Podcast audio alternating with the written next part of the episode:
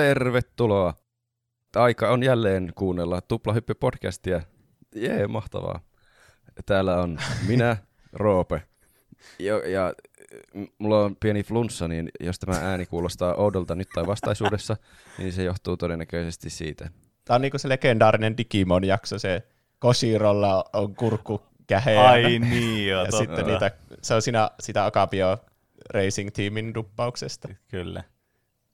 Eilen, jos oltaisiin nauhoitettu eilen, niin mä olisin voinut oikeasti esittää jotakin ihan eri henkilöä, että olisi voinut esitellä itsenä ja itsensä jonakin vieraan, Niin, vaan ei kyllä. tiennyt mitään. Mutta muun muassa flunssasta johtuen, ei täällä, vaan tuolla tietokoneen näytön syövereissä on myös Pene Hei vaan kaikille. sekä Juuso. Hei kaikki. Tuplahyppy-podcastissa me puhutaan joka viikko peleistä, elokuvista, musiikista, popkulttuurin ilmiöistä, joskus nostalgisista asioista ja joskus taas vähemmän nostalgisista asioista. Joka jaksossa meillä on yleensä kaksi aihetta, niin kuin tässäkin jaksossa on kaksi aihetta. Tauon jälkeen Peneellä on joku erittäin pelottava yllätysaihe meille, josta me ei Juuson kanssa tiedetä vielä mitään. Mm, kyllä. Näitä yllätysaiheita aina silloin tällöin tulee tänne podcastiin taajuuksille, ja tällä kertaa ne kosmiset taajuudet osuvat teihin kahteen, eli te olette nyt niitä uhreja tässä. Voi joku. Niin Pene vielä varmisteli paljon etukäteen, että onkohan Roope fyysisesti valmis tähän jaksoon. Niin. niin. Ennen ei ole tuommoista preppausta tarvittu Mm. yllätysaiheita Kyllä. varten. Ja sitten kun mä sanoin, että no en tiedä, on mulla vähän parempi olo kuin eilen, mutta aika paha yskä ja energiat väissä, niin paljon oli, no ei se haittaa, pidetään se aihe. Tai toivottavasti se ei haittaa nyt. Mä, mä en jaksanut kirjoittaa muistiinpanoja enää uudesta aiheesta, niin mä olin vaan silleen, että nyt me mennään tällä saatana. Joo, eiköhän me jotain saada aikaan. Kyllä. Mutta ennen tuota näytöstä, niin Juuso äh, halusi puhua äh, fi, Skifi vastaan, vastaan fantasia. Kyllä. Tämä aihe on tullut mil- mulla mieleen nyt viime aikoina. Mä oon miettinyt, että tämä pitäisi joskus ottaa kä- käsittelyyn täällä podcastissa. Mä oon pelannut kahta peliä, jotka varmaan vaikutti eniten tähän aiheeseen, niin se on Skyrim ja sitten Link, Link Zelda Ocarina of Time. Ja Aa. ne on molemmat tämmöisiä fantasiamaailmaan sijoittuvia pelejä. Ja siinä pelatessa mä tajusin, että ei vitsi, että mähän tykkään tosi paljon näistä fantasiamaailmaan sijoittuvista peleistä. Ja sitten kun me ollaan D&Dtäkin ja kaikkea pelattu, ja se tietenkin kanssa sijoittuu tämmöiseen fantasiamaailmaan. Ja jotenkin isot nostalgiat kaikkea Harry Potteria kohtaan ja Kingdom Mm. Heartsia ja kaikkea mahdollista. Mä alkoin Ja miettiä, että lotteri. ja lotteria kans tietenkin. Että tykkäänköhän mä oikeasti enemmän fantasiasta kuin skifistä, vaikka mä oon koko elämäni ajatellut, että mä tykkäisin skifistä enemmän. Että se on vähän niin kuin se Hmm. fiksujen ihmisten vähän niin kuin versio. Sä oot vaan huijannut itseäsi. Ehkä. Sitten mä alkoin miettiä, että tästä saisi varmasti jonkinlaisen keskustelun, että kummasta tykätään enemmän ja mitkä ylipäätään on ne erot siinä ja miksi tykkäisi toisesta enemmän kuin toisesta. Mm. Tässä jaksossa saadaan selvyys, että kummasta Juuso tykkää enemmän, Skifistä Niin, vai niin. fantasiasta. Ja Kyllä. saadaan selvyys, että kummasta kuuntelijat tykkää enemmän, koska sehän oli viikon kysymyksenä Instagramissa, Twitterissä ja Discordissa. Meitä löytää nimellä tuplahyppy tai linkeistä, mitkä on jakson kuvauksessa. Siellä oli viikon kysymyksenä, että jotain sitä, että kumpi on parempi, skifi vai fantasia. Kummasta tykkäät mm. enemmän sinun kuluttamissasi viihdetuotoksissa. Mm. Oikein raflaava kysymys. Niin. Oli aika vaikea kysymys, siellä näkyy paljon vastauksia, jotka ei osannut vaan valita. Mm. Ja tänään selvitetään, kumpi näistä kategorioista oli oikeassa. Niin, Mm. ja muut tuomitaan vääriksi vastauksiksi. Kyllä. Kyllä. Mitä teillä ekana, niin kuin, minkälaisia ajatuksia tämä teissä herättää? Onko No. teillä vahvaa mielipidettä tällä hetkellä, että kumpi on parempi? Musta tuntuu, että me, olisiko ollut jossakin tota noin, niin, meidän tämmöisessä tota noin, jos- jossakin Q&A-jaksossa tai sitten pikkujoulujaksossa, niin me mun mielestä joskus puhuttiin tästä, tai joku oli kysynyt, että kummasta ty- me tykätään enemmän. Ja mä vastasin silloin, että fantasiasta, jos pitää valita. Ja mä oon edelleen samaa mieltä, mä tykkään enemmän fantasiasta kuin science fictionista. Niin kuin, jos on ihan pakko tehdä tämmöinen valinta. Tietysti molemmat on mieleen, ja molemmat on yleensä semmoisia genrejä, mitkä sitten niin kuin, tavallaan ö, nämä fanikunnat kuitenkin jollakin tavalla overlappää. Että Niin. Se on sille, silleen niin kuin vaikea valita silleen niin kuin ultimaattum yksi vastaan yksi. Niin. Hmm. Onhan nämä molemmat niin, niin kuin semmoisia vähän nörttien mieleen. Semmoisia, niin kuin, että nyt ollaan jossakin yliluonnollisessa maailmassa. Mm. Että se nyt on vaan ero, että onko siellä taikuutta ja olioita, jotain mystisiä olioita ja sille, että kaikkea ei selitetä tosi tarkasti. Mm.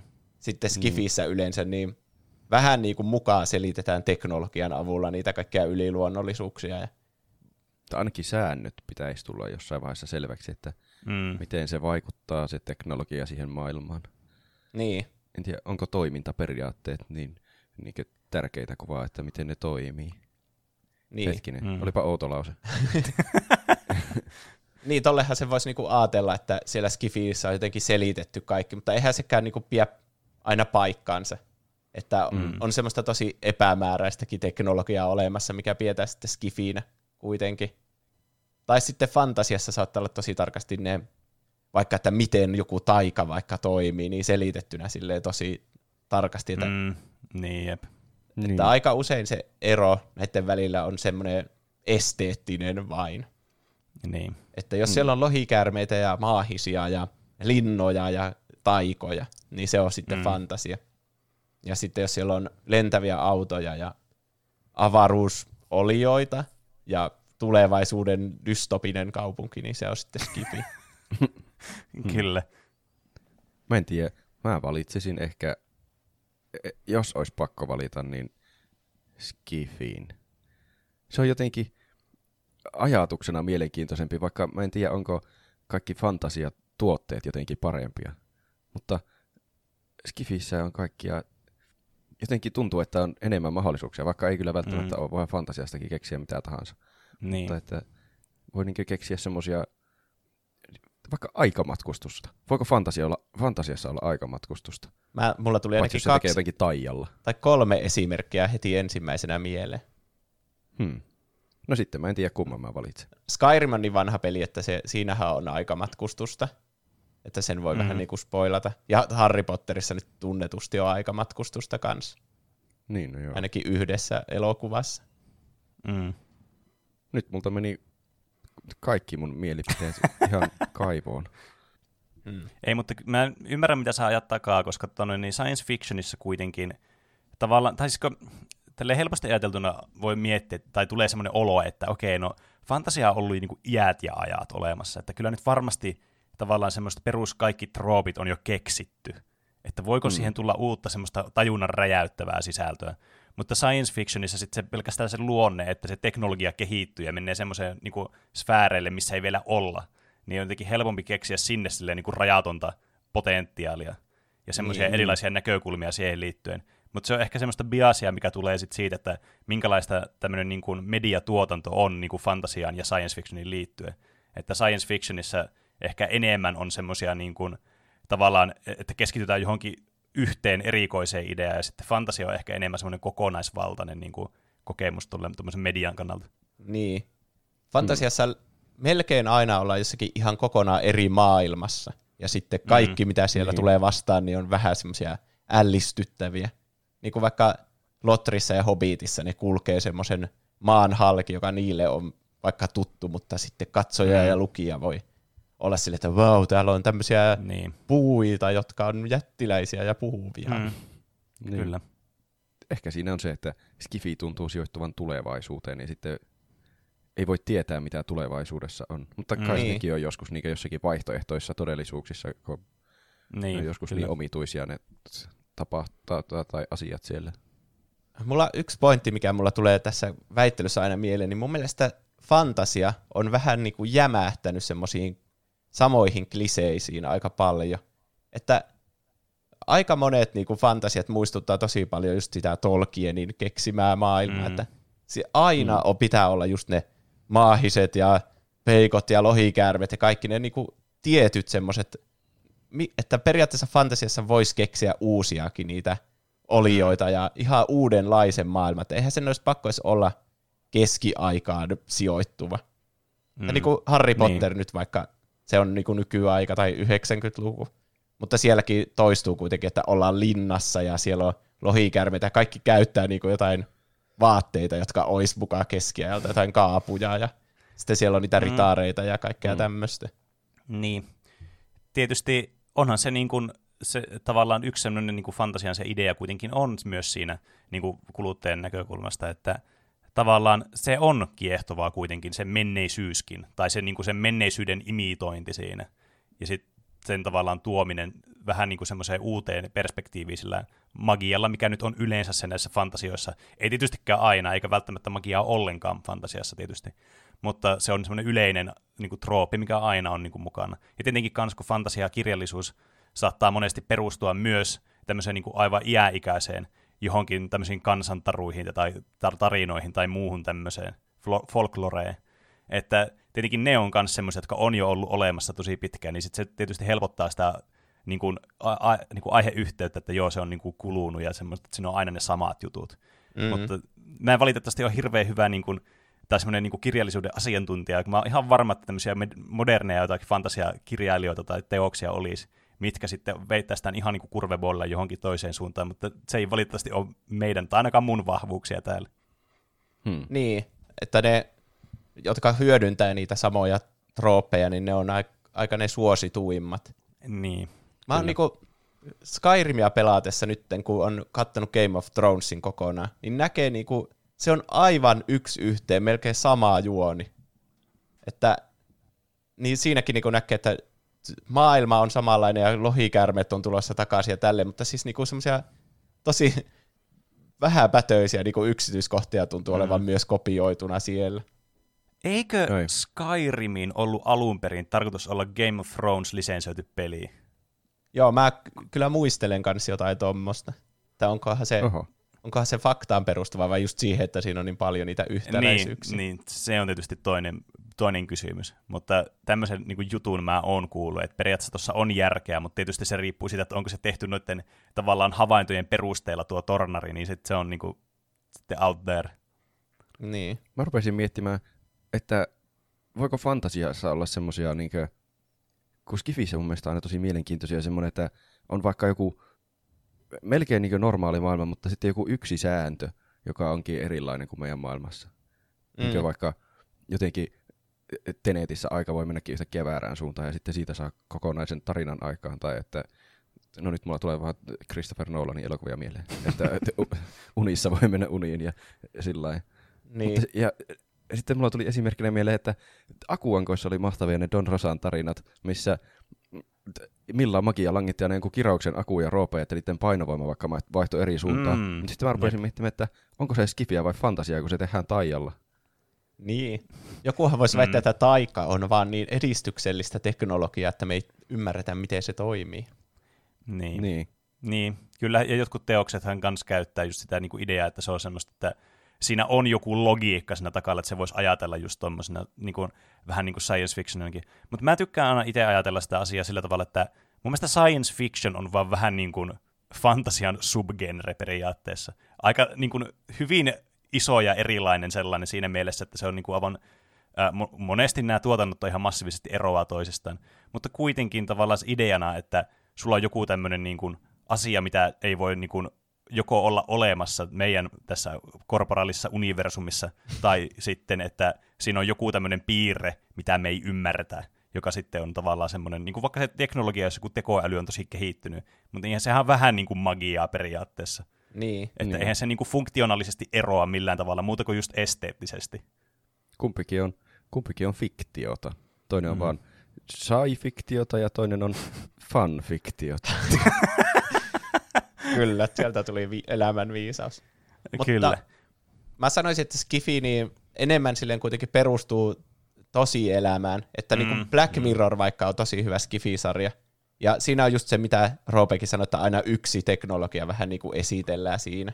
Niin ei se ole Mm. niin kuin vaan semmoinen niin kuin hatusta keksitty eh, teknologia, semmoinen, että niin kuin vaikka jossakin fantasiassa voisi olla, että tämmöinen taika, että sun käärmes tuli, jos sun sauvan päästä lentää käärme. Niin ei se perustu mitenkään Mm. niin kuin tosielämään, mutta että tikku ja käärme on vähän sellaisia samannäköisiä, ja sitten se putkahtaa sieltä, niin kuin jollakin taikurilla voisi tulla sit joku semmoinen, Niin, Mm. ainahan ne vetää jotain niitä nauhoja hirveinä, ja en mä tiedä. niin. Kyllä. Mutta Black Mirrorissa niin se aina niin on joku nykyajan teknologia, joku, että, että onko ollaankohan me menty liian pitkälle näiden puhelimien ja seurannan kanssa.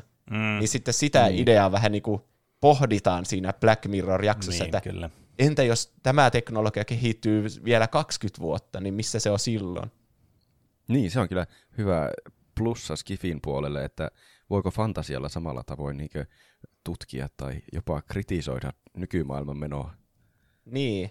Mun mielestä fantasia aika usein niin jotenkin kuvastaa sen oman maailmansa sille niin kuin virheettömään. Semmoisena niin kuin, no onhan sielläkin niin kuin sotia ja tälleen, mutta sille Mm. niin kuin ongelmia jostakin keskiajalla olisi ihan perseestä elää oikeassa Niin. elämässä. Kaikki Mm. vaan kuolisi koko ajan kaikkiin tauteihin. Nämä on, Lotrissakin on siellä ihan sotkusena koko ajan ja ei ole minkäänlaista hygieniaa ja kenelläkään ei ole Niin, maskeja kyllä. eikä käsidesiä tai mitään. Nehän kaikki Mm. oikeassa elämässä kuolisi ruttoon siellä välittömästi, että ei ne edes pääsisi Niin. taistelemaan örkkejä vastaan. Mm. Niin, niin silleen vähän niin kuin tehdään tosi hienoksi semmoinen vanha aika.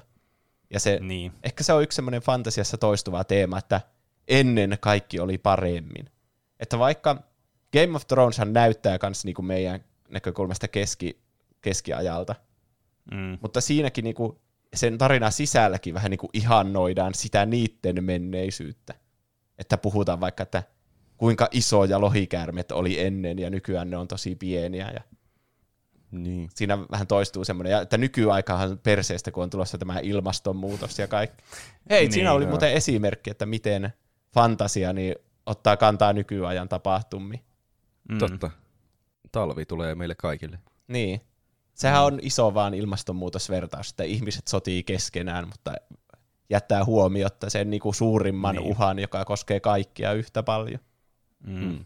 Kyllä. Niin science fictionissa on kans just tuo, mikä vähän palaten tuohon, mitä sä sanoit, että just, että se vähän niin kuin ottaa kantaa enemmän. Niin kuin usein sillä skifillä on joku sanoma, semmoinen selkeä niin kuin juttu, mitä se niin kuin ajaa sillä takaa. Ja niin kuin Isaac Asimovinkin sanoi, niin tavallaan siinä se idea on just se, että miten se teknologian kehitys siinä yhteiskunnassa vaikuttaa niihin ihmisiin, jotka siinä elää siinä yhteiskunnassa. Että Mm. tavallaan se niinku vuorovaikutus on se niinku keskeinen osa sitä science fictionia, minkä takia sitten se monesti ottaa kantaa just vaikka niinku Black Mirrorin tyyliin, että onko kaikki nämä jutut, nämä hienot kehitysjutut, niin oikeasti hyviä vai ei. Että fantasia on tietysti vähän sille, että se, se niin kuin, mä, mä sanon, että siinä on vähän niin kuin semmoinen eri samaistumispinta, koska siinä fantasiassa yr- yritetään vähän niin kuin juurruttaa sitä lukijaa tai katsojaa tai pelaajaa siihen tavallaan, siihen menneisyyteen monesti. Ja just semmoisia, niin että sulla on mielikuvia menneisyydestä ja semmoisia ajatuksia, jotka tietysti on aika semmoisia niin kuin, yleensä ihannoivia ja semmoisia niin kuin romantisoivia. Just, että miten hienoja vaikka linnoja ja lohikärmeitä ja ritaareita ja tälleen näin. Mutta mut tavallaan niin kuin science fictionissa se juurruttaminen on sitten sitä, että tämä niin kuin on tätä monesti tätä niin kuin samanlaista tämä elämä, mutta tällä käänteellä. Tietysti eroahan on sitten, että jos ollaan oikeasti tulevaisuudessa ja ollaan jossain avaruusmatkustamisessa ja tämmöisessä, niin sehän mm. on niin kuin, sitten ihan niin kuin eri vielä lisäksi. Mä sanoisin, että se on enemmän niin kuin semmoista science fiction fantasiaa tavallaan, että siinä Niin. niin. Niin se vähän niin kuin hälvenee se raja sitten enemmän niin kuin fantasia ja science fictionin välillä. Siinä se on justiin vaan tuommoinen oikeastaan esteettinen ero. Niin, Tai kyllä. että molemmissa pitää rakentaa niin kokonainen maailma, mutta mm. ne vaan sijoittuu jotenkin eri aikakausille. Niin, kyllä. Mä katsoin semmoisen haastattelun, tai olikohan se joku paneelikeskustelu George R. R. Martinista, kun siltä kysyttiin, että se oli ennen kirjoittanut Skifi-tarinoita ja sitten siirtynyt fantasiaan, että minkälaisena se näkee sen eron niiden välillä. Niin sitten se justiinsa puhuu siitä, että Skifihän nyt, tai että se on vaan aika lailla sen tarinoissa ollut semmoinen esteettinen. Mä en ole nyt lukenut ikinä mitään George R. R. Martinia Niin, niin. tai Skifiä, enkä Mm. kyllä fantasiaakaan. Mutta silleen, että se kertoo vaikka alieneista ja eri planeetoista ja muista. Niin nehän oli vaan niinku semmoisia asset-flippejä ja jostakin fantasiahahmoista, että on Mm, o, niin. niinku lohikärmy, mutta se onkin joku avaruusolio. Että sehän on vaan niinku semmoinen esteettinen ero just, että se on niinku samanlaista maailmanluontia, mutta avaruudessa niin yhtäkkiä se onkin eri genre. Ja Mm, sitten Niin. mulla tulee aina Star Wars mieleen, että kumpaa se kuuluu, kun sen vähän niin kuin tuntuu Niin. semmoiselta skifin klassikolta. Mutta kun sitä Niin, niin, miettii niin. yli kahta, se kaksi sekuntia, niin se on selvästi fantasia kuitenkin niin kuin genreltänsä mun mielestä enemmän. Niin, jep. Hmm. Että siinä ei yhtään niin kuin keskitytä siihen, että miten se kaikki teknologia toimii. Että. Mm, Niin. Ja siinä on myös niitä yliluonnollisia taikoja ja mu- sun muita. jep. niin kuin voimaa käytetään ihan niin kuin se olisi taikuutta, että ei se perustu mihinkään niin kuin semmoiseen. Paitsi joku mainitsi muuten viikon kysymyksen tuolla vastauksissa, että sehän prequelissa selitettä se voima niillä midi että Niin. se yritetäänkin niin, kääntää skifi-asiaksi siinä. Mm. Hmm. Ja ihmisten reaktio kertoo kaiken. Niin. Niin, On, se- on se totta, että eihän ne hirveän niin syvälle pureudu niihin itse maailman mekaniikkoihin, että ne vaan niin tulee siellä mukana ja katsoja saa päätellä, miten tämä kaikki nyt toimii. Mm, Niin. Kyllä. Star Wars on kyllä just semmoinen esimerkki, että jos sinä vaan vaihtaisi sen keskiaika-asetelman, niin se ei muuttuisi millään tavalla, se koko tarina tai mikään siinä oikeastaan. niin. Että se voisi aivan täydellisesti asset flipata fantasia-asetelma, tämmöisen klassiseen fantasia-asetelmaan, high fantasy. Niin. Se itse asiassa on niin semmoinen perinteinen semmoinen sankarin matka tyyppinen tarina, että se on Mm. justiinsa, se on vaan ottanut mallia vähän niin kuin semmoisista vanhoista, varmaan fantasiamaailmaan sijoittuvista tarinoista ja sitten kääntänyt sen vaan Niin. semmoiseen avaruusoperaan, joka on ehkä ollut enemmän 70-luvulla sitten niin kuin semmoinen juttu. Mm. Niin, kyllä. Mm. Mm. Mä kyllä tykkään Skifissä siitä, että vaikka ne sijoittuu, niin kuin, tai ne on periaatteessa sama asia, mutta toinen vaan sijoittuu avaruuteen ja toinen johonkin eri todellisuuteen, menneisyyteen, johonkin keskiaikaan, Mm. niin että se moni Skifi voisi periaatteessa sijoittua tähän meidän maailmaan, jos se vaan sijoittuu johonkin niin kuin, tosi kauas tulevaisuuteen, missä avaruusmatkailu on ihan normia. Me ollaan päästy niin kauas maapallosta, että siellä voi tulla ihan mitä tahansa vastaan. Mm. Mutta fantasia tuntuu, että se on niinkö, tai sitä ainakaan ikinä sanota, että tämä on nyt jossain ihan toisella puolella universumia, että siksi täällä on tämmöisiä olijoita ja muuta. Niin. Niin. Niin. Vaikka voisi se tietenkin ajatella niinkin. Eihän, Lotrihan ei selvästikään sijoitu kuitenkaan maapallolle. Että eihän niin. Se niinku ole mikään, että tämä oli, Puola oli ennen tämänlainen. Sille. Mm. Mm. Niin, sekään ei kun, niinku, okei, otetaan vaikka tuossa tuo avaruusmatkailu tavallaan, että eri planeettoja ja galakseja ja siellä on paljon erilaista ja muuta, niin kyllähän monessa fantasiassakin pystyy käyttämään semmoista niin kuin näiden eri niin kuin vaikka todellisuuden tasojen mat- välillä matkailua tai teettekö semmoista eri planien välillä menemistä. Että, Niin, D&D niin kuin va- niin, jep. Et siinäkin on niinku just vaikka yksi esimerkki, just D&D, että mitä sielläkin on niitä eri tavalla niinku olemassaolon niinku paikkoja, muuta kuin se, missä ollaan, missä nyt kampanjassa ikinä ollaankaan. Että Mm. Tietenkin nekin on tavallaan, niin kuin nämä on vaan rajoitettu siihen, että millä tavalla sitten haluaa tuoda sitä niin kuin, tavallaan sun maailman rakentamista esille siinä tuotoksessa sitten. Että haluatko sä, että siinä on paljon tämmöistä, että sä oot monessa eri paikassa, vai että on keskittyykö se johonkin tosi niin kuin semmoiseen pienempään paikkaan. Ja eihän, niin kuin sanottu aikaisemmin, eihän niin fantasiassa tarvi olla magiaa ollenkaan. Että se voi olla mm. semmoista, vähän semmoista itigrittiä, semmoista, tiettekö, vähän dark fantasy-tyylistä, semmoista tosi Niin. surkurealistista ja sellaista, että tavallaan se, niin kuin sitten se ympäristö, missä ollaan ja ne asiat, mitä siellä on, niin voi olla sitten semmoisia niin fantasiamaisia, mutta se ei ole, niin kuin, se ei ole semmoinen iloinen, utopistinen fantasia-juttu, mitä niin kuin monesti tämmöistä high fantasista tulee mieleen ensimmäisenä. Niin. Mm. Mä mietin puoli tuntia, miten mä muotoilen sen kysymyksen. Nyt mä en muista tietenkään, miten se tarkalleen meni. Mutta sille, että onko se edes niinku, onko skifi ja fantasia edes oikeasti lajityyppejä, vai onko ne enemmän niinku vaan semmoisia asetelmia, jossa kerrotaan se tarina? Että Mm. koska Niin. niinku vaikka mikä on se Monty Pythonin Graalin mar- maljan niinku lajityyppi, että sehän niin, no, ilman spoilereita, niin sehän on niinku fantasiamaailmaan sijoittuvaa kuitenkin. Mutta mm, se, Mm, niinku se niin. on komedia, joka on vaan kerrottu siellä niin fantasiamaailmassa. Niin, kyllä. Mm.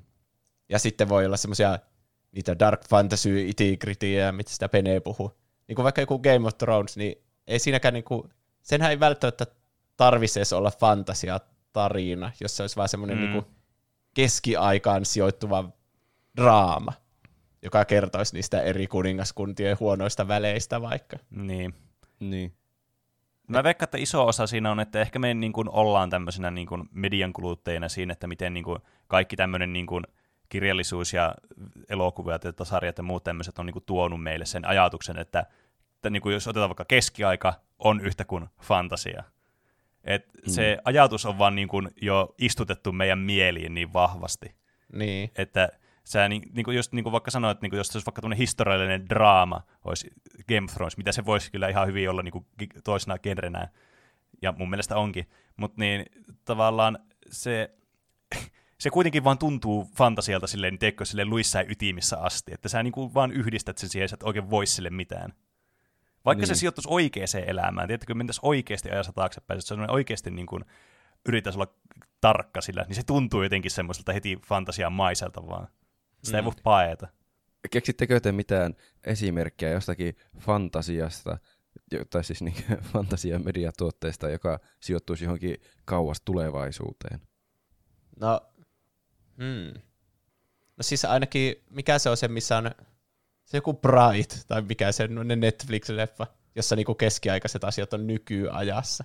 Että siellä on niitä örkkejä ja kaikkea, mm. ja Mm, niin kyllä. Ah, Se mä en on- ole kattonut sitä. Se on joku rasismi on paha elokuva, mutta Niin kyllä. Se on vähän semmoinen metafora, että miksi kaikki sör- syrjii örkkejä. Mm. Aa, aivan. En tiedä kyllä mitään, mikä olisi niinku kaukana tulevaisuudessa. Sitten, no Rick and Mortissahan on niinku, mennään vaikka jonnekin fantasiamaailmaan. Se on aika hauska Niin. niin. aina semmoinen kombinaatio, Niin. niin. joka joskus toimii ja joskus siellä harrastetaan jotain sielujen sympatialohikärmeiden kanssa, jolloin kaikki on kiusaantuneita.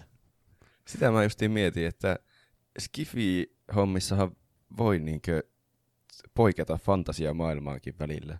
Mutta Niin. voiko fantasia-hommassa tehdä tuommoisen pienen kierroksen Skifin puolella? Että toimiiko se niin päin ollenkaan? No siis mä sanoisin, että se o, tavallaan mun mielestä se ei ainakaan ole millään sorttia poissuljettua, että sitä ei voisi tehdä toisinpäinkin.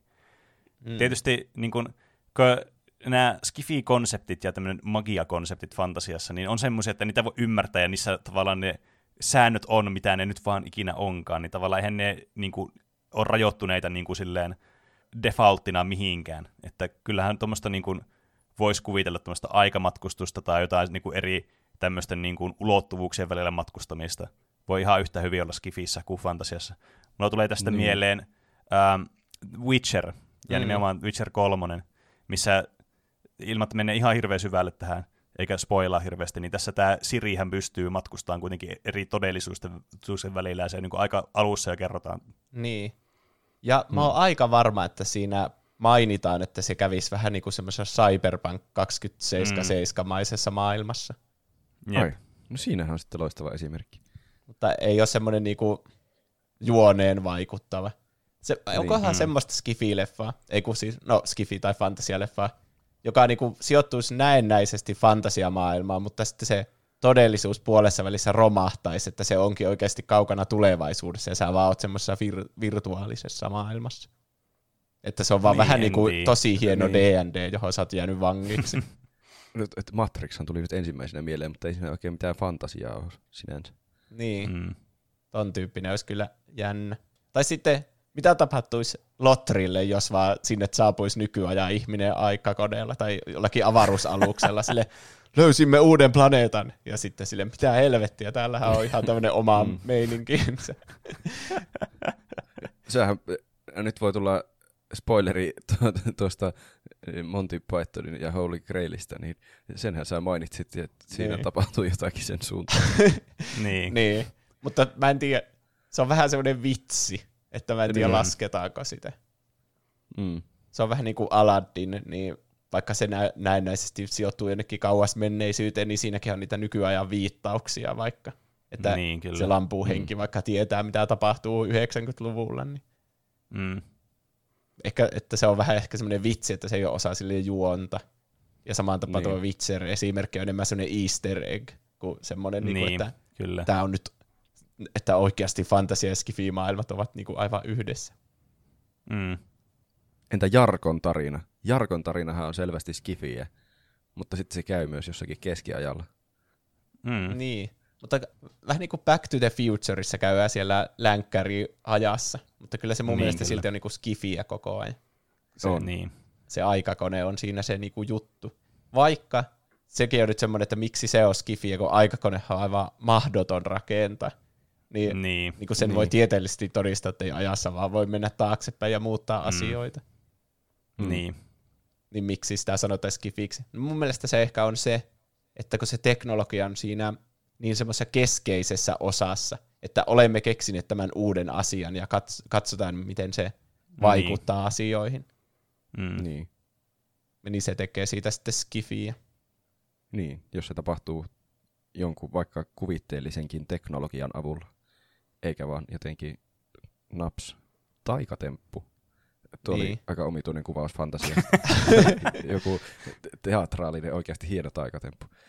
Mutta niin kuin, vaikka Star Warsissa siinä nyt ei mietitä hirveänä, että miten nämä valomiekat on tehty tai Mm. mm. miten kuoleman tähti niin kuin tarkalleen rakennetaan tai silleen, että se on enemmän semmoista, niin kuin, että Mm. nämä nyt on vaan täällä, että uskokaa vaan. Niin. Ja en usko, että on sattumaa, että siinä Star Wars-elokuvien jokaisen alussa aina sanotaan se, että kauan sitten, kauan sitten kaukaisessa galaksissa. Eli vähän niin kuin sille fantasiatyyliin, että tämä on tämmöinen niin. Niin. Niin legenda, joka on tapahtunut aikaisemmin, että älkää mm. edes kuvitelko, että tämä olisi tulevaisuutta. Mm. Niin, totta. Ilman sitä niin voisi helposti ajatella, että se on vaan niin kuin, että ne on ihmisiä, jotka elää tulevaisuudessa. Mm. Mutta mennäänkö ihmisten perusteluihin? Vastauksia tähän kysymykseen, että kumpaa suosii ja tykkää enemmän niissä omissa kuluttamissa viihdetuotoksissa, niin vastauksia tuli 258. Aika monta. Ja mä luen ensin perusteluja ennen kuin te saatte arvata, että kumpi näistä voitti tai mitkä on prosenttimäärät. Okei. Okay. Tässä on perustelu Skifille. Mielenkiintoinen kysymys kyllä. Itseäni ei fantasia nappaa yhtään niin paljon kuin Skifi, sillä yliluonnolliset asiat ja taikajutut häiritsee jostain syystä ja tuntuu laiskalta tavalta selittää normaalista poikkeavaa. Fantasiassa yleensä ollaan myös jossain menneisyydessä, jolloin sen miljöön haluaa vertaa esim. meidän keskiaikaan, kun taas Skifissä usein ollaan tulevaisuudessa, jolloin asiat voidaan selittää teknologian kehittymisen perusteella. Molemmat on kyllä viihdyttävää sisältöä, mutta se ei ollut kysymys tässä. Eli kuulostaa, mm. että tälle kuuntelijalle se vähän niin kuin se uskottavuus on tässä myös tärkeää, että voidaan Mm. mm. ajatella, että tulevaisuudessa voisi olla tämmöistä. Niin, siinä on Niin. tietysti se aina, niin kuin, Skifillä on vähän niin kuin se hyvä puoli olemassa, jos niin kuin tämä on tärkeä faktori itselleen, niin, niin että se voi aina kuvitella, että no ei voi vaan mitenkään tietää, miten teknologia kehittyy. Että se on semmoista niin kuin, tosi epämääräistä, mutta se voi niin kuin, uskotella itselleen huomattavasti helpommin kuin Mm, joku niin. magia vaikka. Tässä on taas sitten fantasian perustelu, että fantasia, koska siinä ei tarvitse aina tehdä puuduttavaa selittelyä, koska siinä ei tarvitse selitellä kaikkea nanotekniikalla, kammasseteilyllä tai jollain vastaavalla. Mutta taas fantasiassa varsinkin, jos on uusi maailma, kaikkea ei tarvitse selitellä. Niin, eli tämä on mm, vähän niin kuin kolikon kaksi niin. kääntöpuolta, että tarviiko semmoisen pitkän, vähän niin kuin Marvel-elokuvissa on monesti niin kuin selitys jollekin Niin asialle, että aina laitetaan kvanttisana joka, se, joka toisena sanana, niin se on mukaan Niin. niin. mahdollista. Mutta eihän se Siis- siis, nyt tee siitä yhtään mahdollisempaa, että se yritetään Niin. selittää jollakin, mitä ei ymmärrä kuitenkaan. Niin, mä sanoisin, että tota, noin, iso ongelma myös science fictionilla tässä näkövinkkelissä on se, että se selitys voi oikeasti pilata sen immersion siitä niin kuin, tuotoksesta täysin. Että se voi olla niin häiritsevää, että ei tämmöinen voi, ei tämä toimi näin, tämä asia. Just vaikka, että tällä gammasäteilyllä nyt tästä niin kuin tehdään joku asia ja Jimsalabim ja sitten ollaan jossain kvanttitodellisuudessa, että se, niin kuin, se on myös mun mielestä häiritsevää. Mä sanoisin, että se on enemmän häiritsevää kuin se, että jotakin magiaa vaikka ei selitetä. Niin. Mutta se on vaan mun henkilökohtainen mielipide. Että mä oon huomattavasti kriittisempi ehkä science fictionille, että sen täytyy olla laadullisesti huomattavasti parempaa kuin mitä joku fantasiatuotos tarvisi olla mulle. Et, et jotenkin tuntuu, että sillä on hirveän iso kriteeri mulla sitten, että sen täytyy olla niin kuin, tiedättekö, fiksusti kirjoitettu. niin. Ja Mm. se vähän semmoinen, niin kuin, mä tykkään myös fantasiasta siitä, että sen ei tarvi olla niin fiksusti kirjoitettu. Se saa olla vähän semmoista cheeseä ja mä tykkään siitä tavallaan. Et Hmm. tämä on myös yksi hyvä pointti, mikä ottaa huomioon. Niin. Mitä mä siinä alussa yritin sanoa mun epäselvillä lauseilla eh, tähän liittyen justiin, että minun mielestä ainakaan Skifissäkään se ei ole niin tärkeää niin tehdä mitään semmoista tosi vedenpitävää selitystä, että miksi se Mm. teknologia toimii, vaan että kunhan tajuaa, miten se toimii. Tai että Mm, mitä tapahtuu, mm. jos käyttää sitä teknologiaa. Niin kyllä. Että se on paljon tärkeämpi kuin se, että mikä se siellä, niin kuin, mikä elektroni menee mihin koloon, että se niin kuin, tekee tämän asian. Niin, se, se oot, oot siinä kyllä ihan oikeassa. Ehkä se, mitä mä tahdin tulla takaa, oli se, että se huono selitys voi pilata sitten sen täysin. Niin. Niin, se on kyllä totta. Että faktahan on, että sitä teknologiaa ei ole vielä keksitty, niin sitten Niin, niin, ihan kyllä. turha sen on niinku alkaa selitellä, että miten se keksittäisi se teknologia. Niin että kyllä. Siinä Koska se olisi tutkita- keksitty jo, jos se selittää Niin. siinä kirjassa se. Niin. Niin. Vähän niin kuin vaikka Inception on nyt selvästi skifiä, kun se paljon kertoo siitä, että teknologian avulla niitä unia mennään mm. Mm. seikkailemaan sinne uniin. Mutta missä mm. Mm. vaiheessa ei selitetä, miten se teknologia toimii, että miten ne niinku ollaan samassa unessa. Että siinä, niin. siinä ei ole kohtausta, että kun tämä elektrodi laittaa tänne niskaan, niin sitten se lukee sun tätä aivojen osaa, jossa unet muodostuu, ja sitten se yhdistyy tässä meidän matkalaukussa jotenkin. Niin. toiseen. Mm. Sillä ei ole mitään merkitystä siinä. Siinä helposti pysyy mukana, kun vaan joku painaa siinä salkussa sitä nappulaa ja kaikki nukahtaa ja sitten Niin, siirrytään kyllä. sinne uneen, niin sitten tajuaa, Jep. Jep. missä mennään. Vastaus täältä Skifin puolelle. Kyllä omalta osaltani Skifi vie hyperhypyn megaparsekin verran ohi fantasiasta. Jo pelkästään Interstellar, Interstellar, Matrix, Alien ja Blade Runner sen jo osoittaa. Eihän esim. Lotria tai Witcher mitään huonoja ole, mutta kyllä niiden magia kalpenee valomiekkojen sekä blastereiden kalvakkaan sinisissä laservalojen ristitulessa. Siinä oli sanaa, sanaa tota noin, niin, seppäyttä. Oli Niin. kyllä. Hyvin sanottu. Niin. Se on vähän semmoinen, semmoinen esteettinen ero, että jos on vaikka. Mm. joku semmoinen taistelukohtaus, niin sehän kirjoittaja päättää, että kumpi niistä voittaa, niin sillä ei ole periaatteessa väliä, että Niin. niin. taipeleeko ne paljain käsiin vai onko niillä laserpyssyt. Mutta sille, että kumpi on niinku itselle mieluisampi, että ne Niin, niin, taistelee kyllä. miekoilla ja Jep, tekee niin. jotain loitsuja, vai sitten se, että niin. Niin. ne ampuu niillä tosi realistisilla tulevaisuuden laseraseilla. Niin. Tiedättekö, mikä mulla tuli tästä nyt mieleen kanssa yksi pointti, miksi mä ehkä tykkään fantasiasta enemmän kuin science fictionista. Ja se on se, että mä tykkään fantasiasta niin kuin kaikissa niin kuin medioissa, mitä se on, ää, luettuna, ää, katsottuna, pelattuna, mutta science fiction on mun mielestä huomattavasti parempaa silleen, että sä saat sen audiovisuaalisen kokemuksen siinä, kun luettuna. Mm. Ehkä. Mm. Mutta se on tietysti, nämä on ihan tämmöisiä niin kuin henkilökohtaisia preferenssejä. Et mun on jotenkin helpompi niin kuin immersoitua fy, niin kuin siis tähän näin äh, fantasian maailmaan, jos mä luen jotain kirjaa, kuin science fiction maailmaan. Ja mä en sitten tiedä, johtuuko se siitä, että tavallaan tämmöinen science fictionissa on se, että se maailma voi olla niin erilainen tavallaan niin kuin eri katsojasilmistä. Ja varsinkin jos siirretään jossakin kirjassa vaan sanoilla, niin tavallaan jotenkin ehkä on enemmän semmoisia niin asioita, mihin sä voit verrata sitä niin kuin fantasiassa. Jotenkin sun on paljon helpompi niin kuin lokeroida erilaisia asioita ja tavallaan niin kuin prosessoida sitä kuvausta vaikka sitä maailmasta.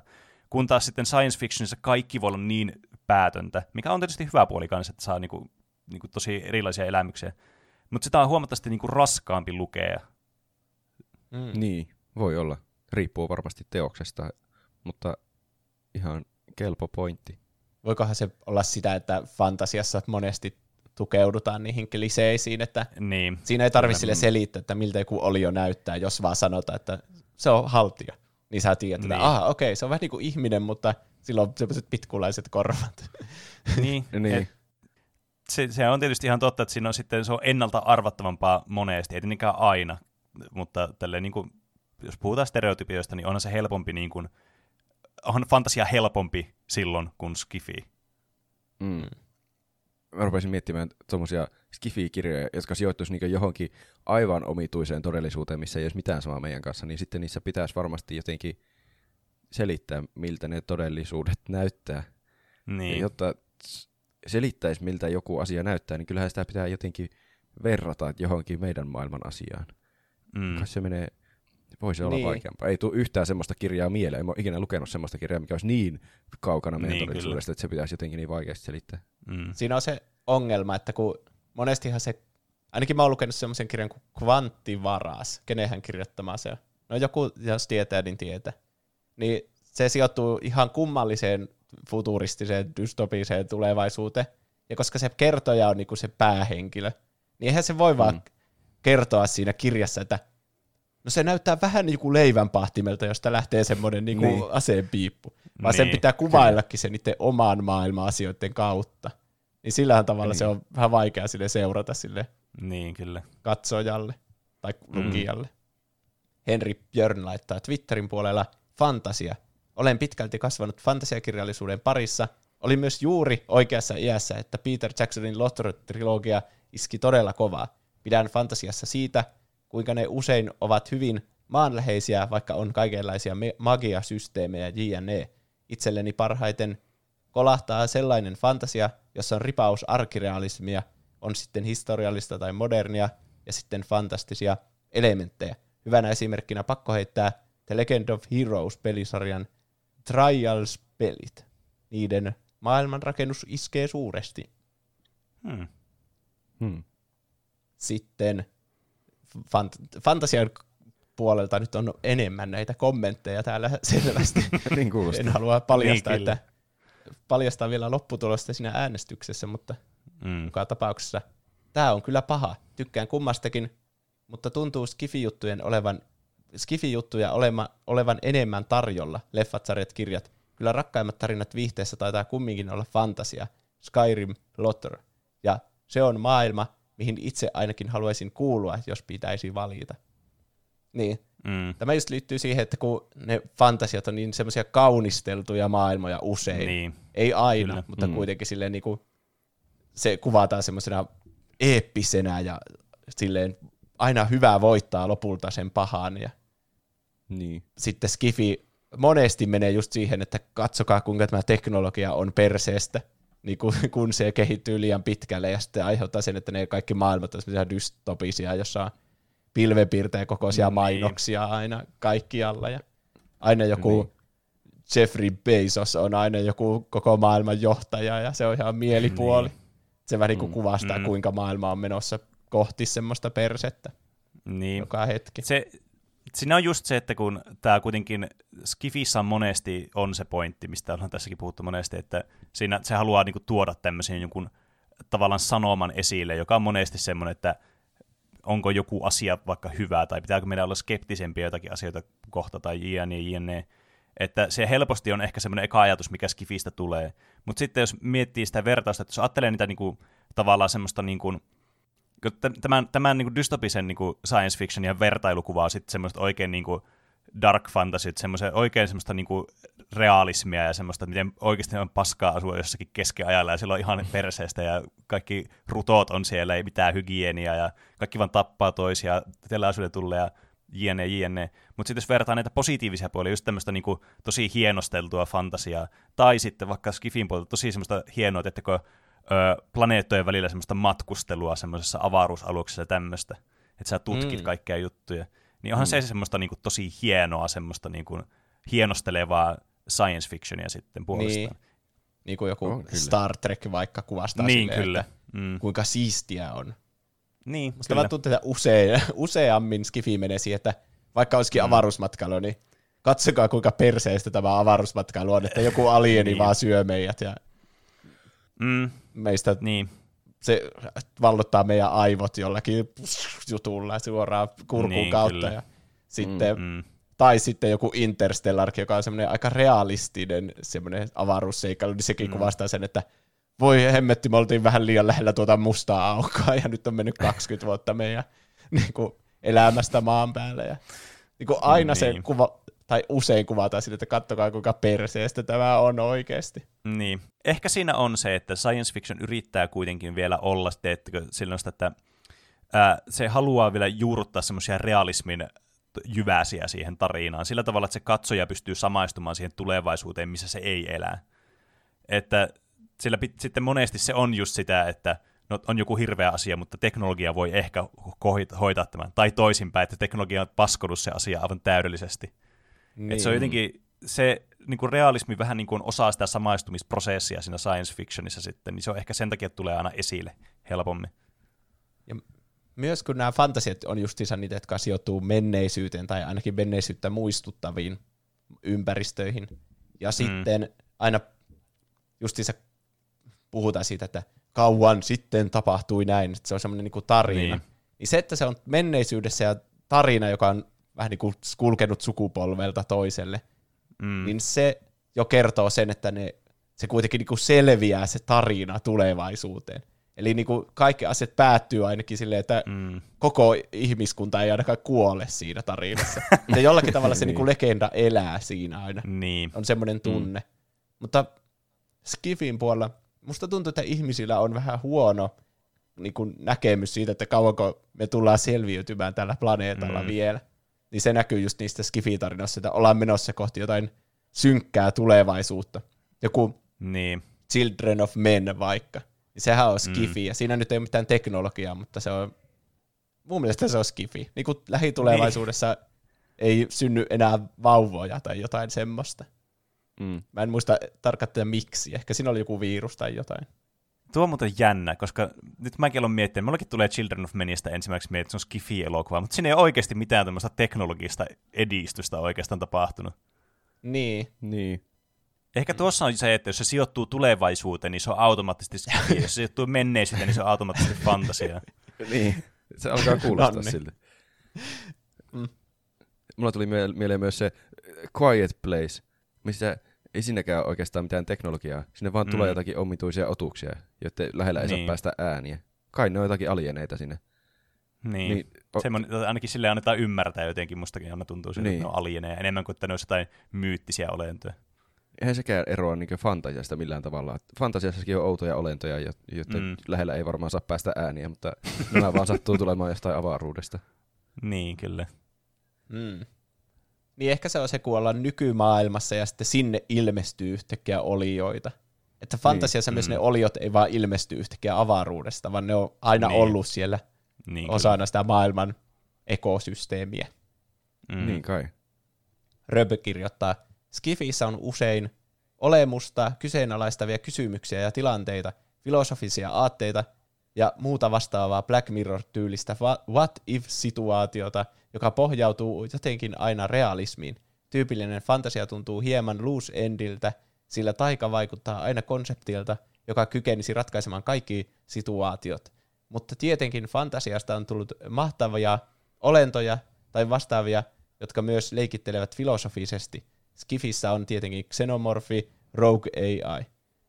Fantasia on, on yleensä värikäs, kiva, paitsi kun se on dark fantasy, josta todella henkilökohtaisesti pidän, kö Witcher Lotr. Ja onhan miekat ja muut traditionaalisemmat. Tässä on käytetty hirveän hienoja sanoja. on kyllä. Aseet siistejä. Pidän tosin myös todella paljon Marvelin Guardians-elokuvista, Torin fantasiatyylistä, siinä, että se on teknologiaa. Se vain vaikuttaa taikuudelta, koska se on niin kehittynyttä. Hitchhiker's Guide to Galaxy oli myös todella hauskaa kontenttia, mutta joo, hirmuinen heiluri päätöksessä. Ehkä kuitenkin fantasia varsinkin se darkis synkkään realismiin pohjautuvaa tai syvällisiin aatteisiin, missä potionit on myrkkyä. Tai ehkä vaan tykkään katsoa, kun hahmot kärsii kivoissa teemoissa. hmm. Siinä oli kyllä, tuommoista niinku, siinä oli, löytyi paljon tämmöisiä tuplahyppy-anglismeja kans tuosta. ja tältä tuntuu kuuntelijoista aina kuunnella meidän jaksoja. Mm. Mutta ei, siinä oli paljon hyviä pointteja kyllä, ja voin allekirjoittaa monet noista.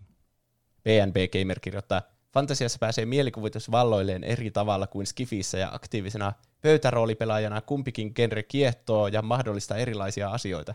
Tämän kuitenkin kuin yrittäisi valita, että kumpi on parempi talvirenkaat autossa vai omenat piirakassa. Mutta jos Samuel L. Jackson tekisi minulle Pulp Fictionit, osoittelisi aseella ja huutaisi Answer the question! Go on! Niin varmaan valitsen fantasian kuitenkin ylemmäksi. Oma suosikkifantasia on varmaan roolipeleihin liittyen Pathfinderin maailma, ja suosikki Skifi on Warhammer 40 000. Mm. Niin, onhan siinä ihan hyvä pointti, että voiko näitä edes niin kuin, verrata, kumpi on parempi kuin... Niin. On ne, Yritätkö sä viedä pohjan tältä mun aikaa? kyllä, tämä oli Tässä täysin vaiheessa. turhaa, turhaa ajankäyttöä meille kaikille. Ne on niin, kuin, niin erilaisia asioita, mutta kuitenkin niin samanlaisia. Miten se Niin, voi kyllä. olla edes mahdollista? Että niin erilaiset asiat, mutta kuitenkin niissä on niin paljon yhteistä, että aina ei tiedä kumpaan kategoriaan joku asia edes kuuluu. Se on, Niin. mulla tulee, se on vähän niin kuin, tiedätkö, jos kaksi eri lajia eri puolilla maapalloa kehittyy samalla tavalla samoissa ol- olosuhteissa, että niillä on samoja ominaisuuksia, niin kuin jotkut linnut vaikka, mutta sitten ne ei mitään niin kuin, sukua keskenään, mutta ne on vaan tosi samanlaisia. Semmoisia, että mm. niitä on vaikea erottaa toisistaan. Tämä oli nyt huono esimerkki, kun mä en keksi äkkiseltään päästä mitään lintuleja, jotka vaikka olisi tällaisia. Mutta niitä varmasti on. Niin. Niin. Ehkä tämä vertailu tulee siitä justiinsa, että nämä on aika usein tälle niinku samalle yleisölle. Että Mm. Aika, ei kukaan ole silleen, että mä tykkään pelkästään skifistä ja fantasia ihan perseestä tai toisinpäin. Niin. Mutta kuitenkin, että ne tuotokset on aina erillisiä. Että aika Mm. harva on semmoinen, että että tämä on niinku aivan 50-50 kuuluu molempiin. Että kyllä mun mielestä Mm. melkein kaiken voi luokitella jompaan kumpaan suuntaan. Poikkeuksena Mm. ehkä Niin. Marvel-elokuvat, koska mä en yhtään kyllä, niissä on, osa niistä on skifiä ja osa niistä on fantasiaa, ja sitten kun ne on jossakin yhdessä Avengers-elokuvassa, niin ehkä se on Niin. vähän oma Niin. genrensä siinä vaiheessa. Niin. Ehkä Niin tässä kai. huomataan, että onko näillä genreillä mitään merkitystä. Nämä genret on vain suosituksia, ja- joita voi joko päättää olla noudattamatta tai noudattaa. Niin. Se on vain joku semmoinen viitekehys, jonka sisällä tarina kerrotaan. Mm. Elvyn kirjoittaa, itse tykkään enemmän fantasiasta, sillä koen skifin välillä vähän liian synkäksi ja masentavaksi. Fantasiakirjoissa ja elokuvissa tunnelma on yleensä kevyempi, ja niissä esitellään paikkoja ja maailmoja, joissa haluaisin mieluusti itsekin asua. Ja fantasiassa tuntuu myös olevan enemmän eeppisiä hahmoja ja tapahtumia. Tosin tämä kaikki riippuu paljon siitä, mikä tuotos on kyseessä. Yleisesti ottaen fantasia ja skifi ovat kuitenkin molemmat todella hyviä. Mm. Tuo on monella tuo pointti, että ne haluaisi asua sillä fantasian maailmassa. Onko se se, että Skifi on monesti jotenkin niin negatiivista? Tai että Niin. Niin, kaikki varmaan. lopulta menee päin persettä, niin sitten kukaan ei halua asua siellä. Mm. Tuleeko teillä esimerkkiä semmoista niinku skifistä, jossa te haluaisitte asua? Mä, Uh. mä mietin, Ähm, pienenä yksi mun lempi skifisarjoista oli Back to the Future, eli paluu tulevaisuuteen. mm. Mä mietin niin. aina, että vähän olisi siistiä, että olisi aikakone ja voisi mennä eri aikoihin. Mutta kun sitä miettii yli kaksi sekuntia, niin heti tajuu, että kuinka, kuinka tuhoaisi vaan koko maailman, jos käyttäisi sitä aikakonetta väärin. Ja, että eihän sitä, jos se olisi totta, niin eihän sitä uskaltaisi ikinä käyttää. Niin. Mm. E, siis itsellä niin Skifiissä eniten niin kuin mä tykkään siitä, semmoista Skifistä, missä niin kuin, matkustetaan eri paikkojen välillä, semmoista tutkimusmatkailua, semmoista niin kuin eri planeettoja ja paikkojen välillä. Semmoinen, missä on paljon erilaisia paikkoja, maisemia ja hahmoja ja semmoista. Et se jotenkin semmoinen eskapismi on mun mielestä paras semmoista, missä niin kuin sä voit yllättyä aina sille, että wow, onpa siistiä. Että se wow-momentti on se, mitä, mistä mä tykkään niin tuommoisessa mediassa. Ja jotenkin ehkä se niin kuin fantasian asetelma, että siinä on niin kuin, kaikki jutut on jotenkin wow-maisia niin kuin lähtökohdaltaan. Kaikki ne olennot, mitä siellä on, siis tietenkään näin niin poissulje sitä, että fantasiassa, eikö siis skifissäkään ei niitä voisi olla. Mutta jotenkin se skifin tavallaan se teknologia ei ole niin wow kuin semmoinen asia, mitä ei, semmoinen niin kuin mystinen asia, tiedättekö? Mm. Mm. se jotenkin siinä niin kuin se, siinä on semmoinen eri semmoinen nuanssi, joka sitten joihinkin vetoaa eri tavoilla. Onko sulla esimerkkejä semmoista skifistä, jossa sä oot silleen, että tai semmoista just, että mennään johonkin hienoon uuteen maailmaan, joka on silleen wow. No, no siis mulla muutamia niin kuin pelejä tulee mieleen, mistä mä oon vaikka tykännyt. Esimerkiksi Starbound oli yksi sellainen, joka niin idea oli, sä vaan kävelit eri, menit eri planeetoilla. Ehkä sama voisi sanoa jostain No Man's Skysta, mutta mä en ole sitä itse pelannut. Mm. Mutta sitten esimerkiksi vaikka niin kuin elokuvien kannalta, mä tykkäsin vaikka Guardians of the Galaxysta hirveästi. Nehän niin. on tosi värikkäitä ja semmoisia niin kuin, semmoisia positiivisia hauskoja. Eikö niistä tulee semmoinen fiilis, niin kuin ne olisi fantasia-elokuvia, semmoisen niin kuin, tavallaan semmoisen tounin kannalta, että minkälaista niin. Niin. Kuin, se esitys mm. On siinä. Ja just se, että se skifi, tavallaan ne, niin kuin ne skifi-elementit siinä ei ole niin kuin se keskiö, se teknologia ei ole se keskiö, vaan ne paikat ja hahmot on se keskiö. Että niin. fantasiassahan har, niin kuin myös monesti on se, että ne hahmot ja paikat on se keskiö, se magia on niin kuin osa sitä. Että ehkä Skifissä mulla raflaa eniten se, että jos se, niin se teknologia on se tärkein asia siinä. Ja siitä mä en tykkää niin paljon, kuin että se niin kuin maailma on se tärkein asia. Mm. Mm. Mä laittaisin Guardiansin ehkä sinne Star Wars-pinoon, että on niin kuin mm. periaatteessa oikeasti fantasia-elokuva, joka on niin, vaan maailmassa Niin. Mitä jos se on vaan nostalgia? Kaikki on nostalgisia fantasiamaailmasta, vaikka niitä ei ikinä ollut oikeasti olemassa. Ja, mutta, mutta koska ne sijoittuu mukaan johonkin menneisyyteen, niin sitten tuntuu, että olisipa ollut siisti olla elossa tuolloin, kun ei vielä ollut mahdollisuutta olla elossa. Niin. Skifi, Skifissä on semmoinen pieni häilyvä mahdollisuus, että tuo voisi joskus tapahtua, niin turha sitä on toivoa, koska se on ehkä mahdollista. niin. Ehkä. Suuri Piero kirjoittaa, ehkä mentävä tuonne fantasian puolelle Skifi-leffoja katsoessa käy monesti ikävä lieveilmiö, että pitää yrittää ymmärtää tapahtuvat ja ilmiöt, kun taas fantasian puolella ei ehkä, ehkä tarvitse niin paljon yrittää. Joskin näiden genren lehto lapset on ehkä sellaista miellyttävintä katsottavaa. Justiinsa loppui tuossa tuo Shang-Chi, ja se oli juurikin tuollainen välimuoto, joskaan ei niin perinteinen Marvel-leffa, eli niukalla pisteerolla fantasia. Sekö on hmm. jo jossakin katsottavissa? Ilmeisesti. Kai Uusi Marvel-elokuva. Mm. Mä en ole vieläkään nähnyt Black Widowta mutta ah. ehkä se on jo normaali siellä Disney Plusan puolella, niin ehkä sen voi joskus katsoa. Ja sitten täällä oli pari tämmöistä huijausvastausta, jotka sanoo molempia, mikä mun mielestä on vähän sille, että kehtaako näitä edes lukea, mutta niin. luetaan nyt. Kasudonni ja Dango pää laittaa, mä oon itse molempiin suuntiin. Molemmissa genreissä on omat merkkiteoksensa ja omat syynsä olla hyviä. Fantasia toimii kirjallisuutena itselleni paremmin, kun taas Skifiä pystyn kuluttamaan paremmin elokuvien ja TV-sarjojen muodossa – Toki molemmat toimivat sitten pelimuodossa, sillä monet skifiteemaiset pelit ovat aivan hiton hyviä, ja sama pätee myös fantasiaan. Hankala on nimetä mitään yksittäistä teosta pelipuolella, jonka nostaisin yli muiden. Mitä tulee noihin muihin mainittuihin mediamuotoihin, niin fantasiakirjallisuudesta And- Andrzej Sapkowskin The Witcher-kirjasarja sekä suomalaisen Mag- Magdalena hain Roja, Roja Umen aikakirjat sarja ovat, tämä on niinku toistoa siitä veneen Tetris-jaksosta, kun kaikki nimet on vaikeita. Mm.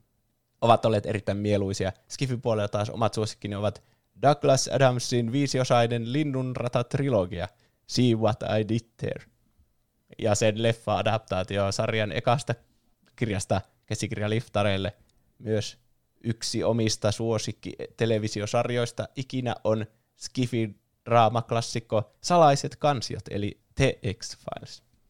Siinä oli paljon, paljon sisältöä ja paljon vaikeita nimiä, johon meni kaikki huomio tuosta kommentista. oli kyllä. Niin. Linnunrada käsikirja liftareilla on vissiin aika monien kuuntelijoiden joku semmoinen suosikki tai ainakin joku nostalginen elokuva, että mm. se olisi ihan hauska katsoa uusiksi. Se on tosi siitä. hyvä kyllä. Tai mä en muista milloin mä sen elokuvan viimeksi nähnyt, mutta sen kirjan mä luin joku aika sitten. On siitäkin kyllä jo aikaa. Se on kyllä hauska, hauska tuotos.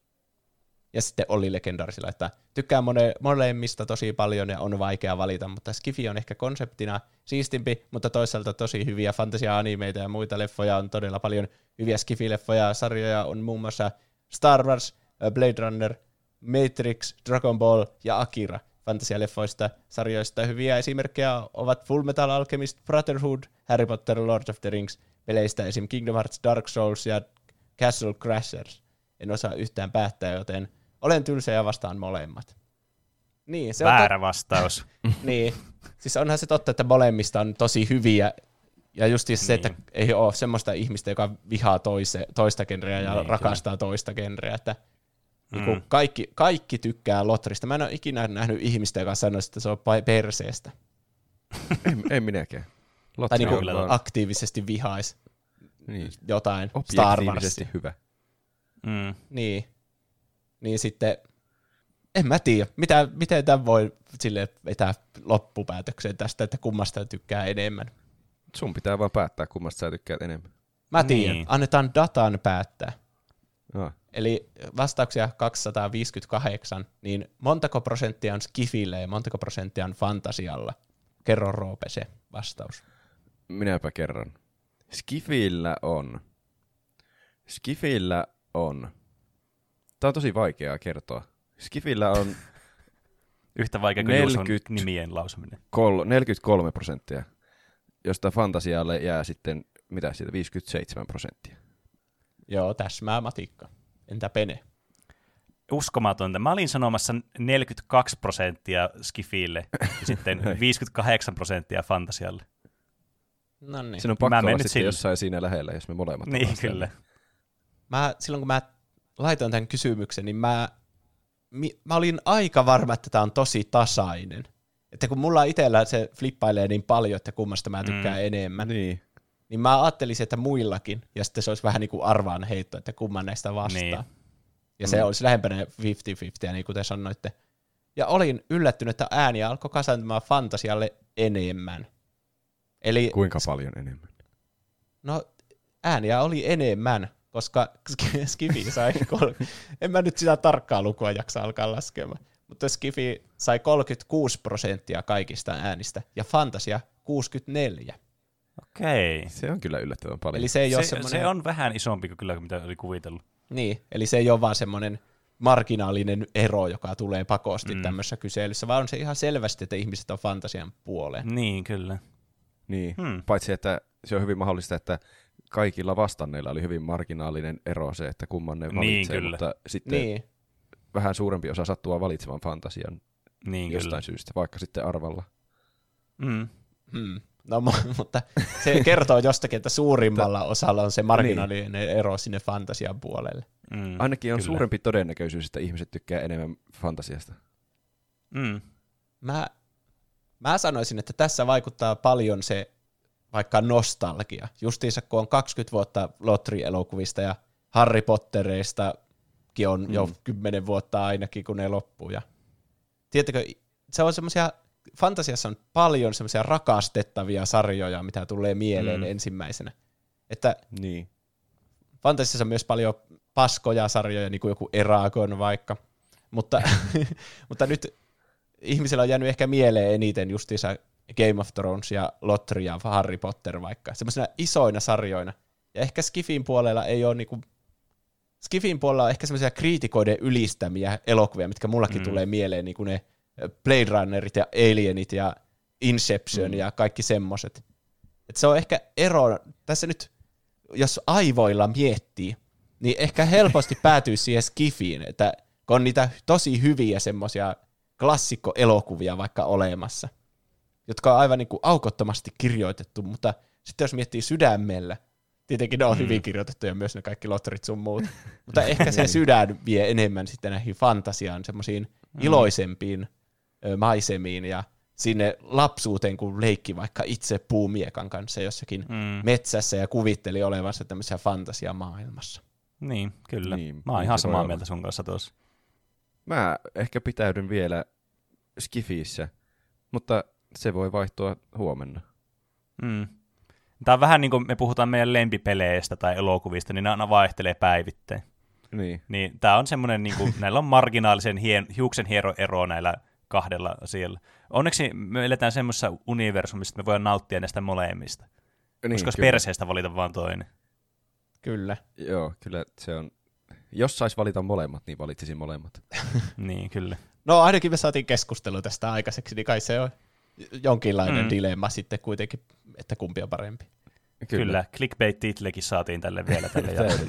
ja mä haluan vielä sanoa yhden asian, joka mulle tuli Game of Thronesista mieleen. Tämä on niin off-topic juttu, mutta mä nyt sanon sen, kun mä vielä muistan.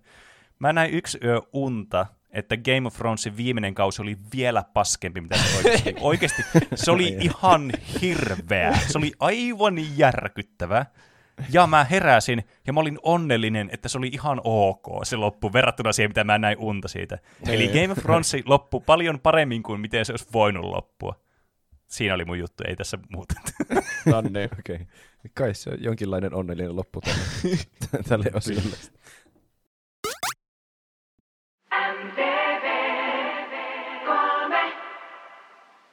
Tylsät leikkihenkilöt ovat nyt taakse jäänyttä elämää. Tuplahyppyfiguurit ovat täällä. Ikoninen kolmikko nyt myös maailman siisteimpinä leluina. Väännä figuuria jalasta, niin kuulet juontajien ikonisia lausahduksia. Mun menee voittaa teidän lelut. Kyllä, nyt puhutaan absoluuttisesta klassikosta. Raape on mun lemppari. Se on niin siisti. Niin, toi, toi, toi, se, sata, ö, se kun, se, Mutta mitä tapahtuu, kun Juuso astuu areenalle? Juuso tuhoaa teidän hahmot. Miten meni noin niinku omasta mielestä? Lataa turbomoodi ja aktivoi transformointi. Tänään, kuten aina ennenkin, on kaksi uhria. Ja tervetuloa kuuntelemaan tähän toisen elämäsi päätöstä! Onko sitten aika kaikkien lempisegmentille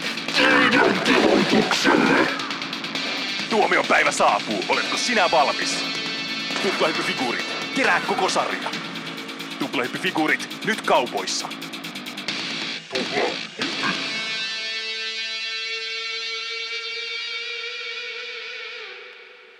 Lelut ovat me.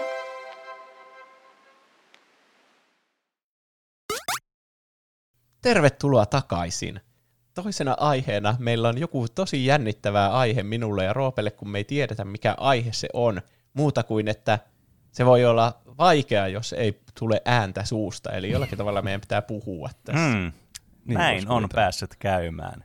Vähän kyllä pelottaa suoraan sanoen. Tämä, tota, noin, niin, tämä on ihanaa, kun mä saan olla vihdoinkin tässä, te, tai siis te olette piinapenkissä ja mä oon tässä lököilypenkissä, mistä voimme piinata teitä. Ää, mä huomasin että sattumakseni tämmöisen hassun jutun, että kymmenen jaksoa sitten meillä oli jakso, jota edelsi kymmenen jaksoa sitten toinen jakso. Ja tämähän tarkoittaa siis sitä, että mä käytin näitä meidän niin planeettoja, karttoja ja muita mekanismeja, millä me tutkitaan tuota aikaa, niin nyt hyödyksi ja mä trianguloin tähän jaksoon nyt meille sopivan aiheen. Voi ei, mikähän on ollut kymmenen Apua. jaksoa sitten. Nimittäin, nimittäin, tänään tulee trilogian kolmas osa ää, semmoiselle tota noin, niin, ää, aiheelle kuin elokuvaideoita lennosta, Oh kaksoispiste, Aha. lautapeli-ideoita lennosta. No niin. ja kyllä, Voi. nyt minä pääsen kostamaan teille tämän tilanteen. Ja Yllättävä twisti tässä. kyllä. Kyllä. Tämä on Pitää jo- saada keksimisenergiaa äkkiä jostain. Mm, teetä. kyllä. Eli ei kun vaan, hei vaan teille ja tervetuloa haastatteluun.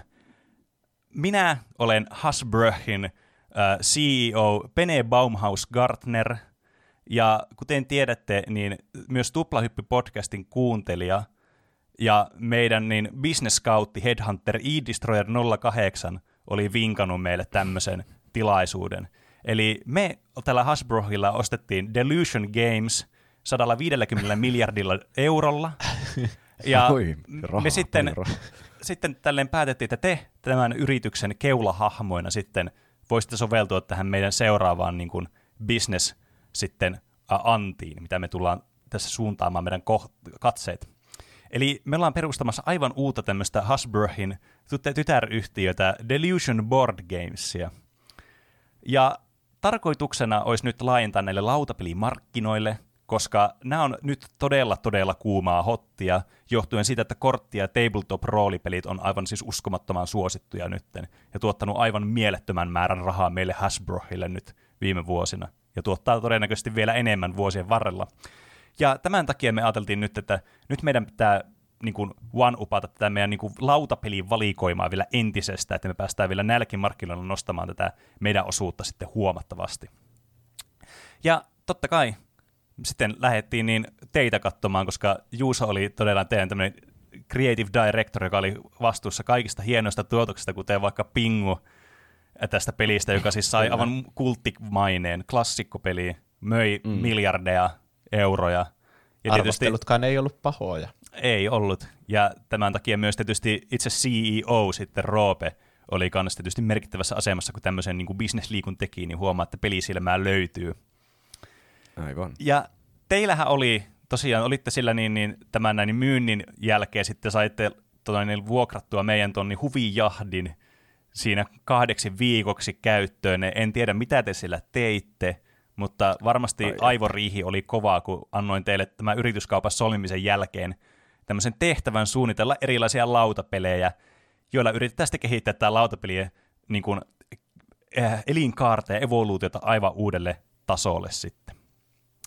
Hmm. Ja mi- miten teidän mielestä meni tuo teidän niin, nyt tuo reissu, että kannattiko se, että keksittekö te siellä nämä kaikki ideat, mitä mä sille annoin te keks- keksittäväksi? Mä tykkäsin ainakin tosi paljon meidän reissusta. Mun Joo. äänestäkin varmasti kuulee, että tuli oikein urakalla keksittyä Aha, lautapeli aivan, kyllä, kyllä. Siellä oli ollut board meetingia niin paljon, että ääni lähtenyt. Mm. Täytyy sanoa, että aikaisemmin, kun on keskittynyt vain näihin pelejen kehittämiseen, niin kyllä tämä oli ihan uudenlainen kokemus sitten kehitellä lautapelejä. Mm. Että, Niin. että niin, sai siinä laittaa aivot ihan uuteen moodiin, että en oikein, mä uskon kyllä meidän tuotoksi, että me ollaan keksitty vaikka minkälaisia hienoja, mutta niin Mm. se on kuitenkin, että kahden viikon aikana myös niinku joutuu muuttaa vähän se ajatusmallin, että miten lautapelejä oikein ed- edes kehitetään. Mm. Niin. Näinhän se Vähän tietysti niinkö- on.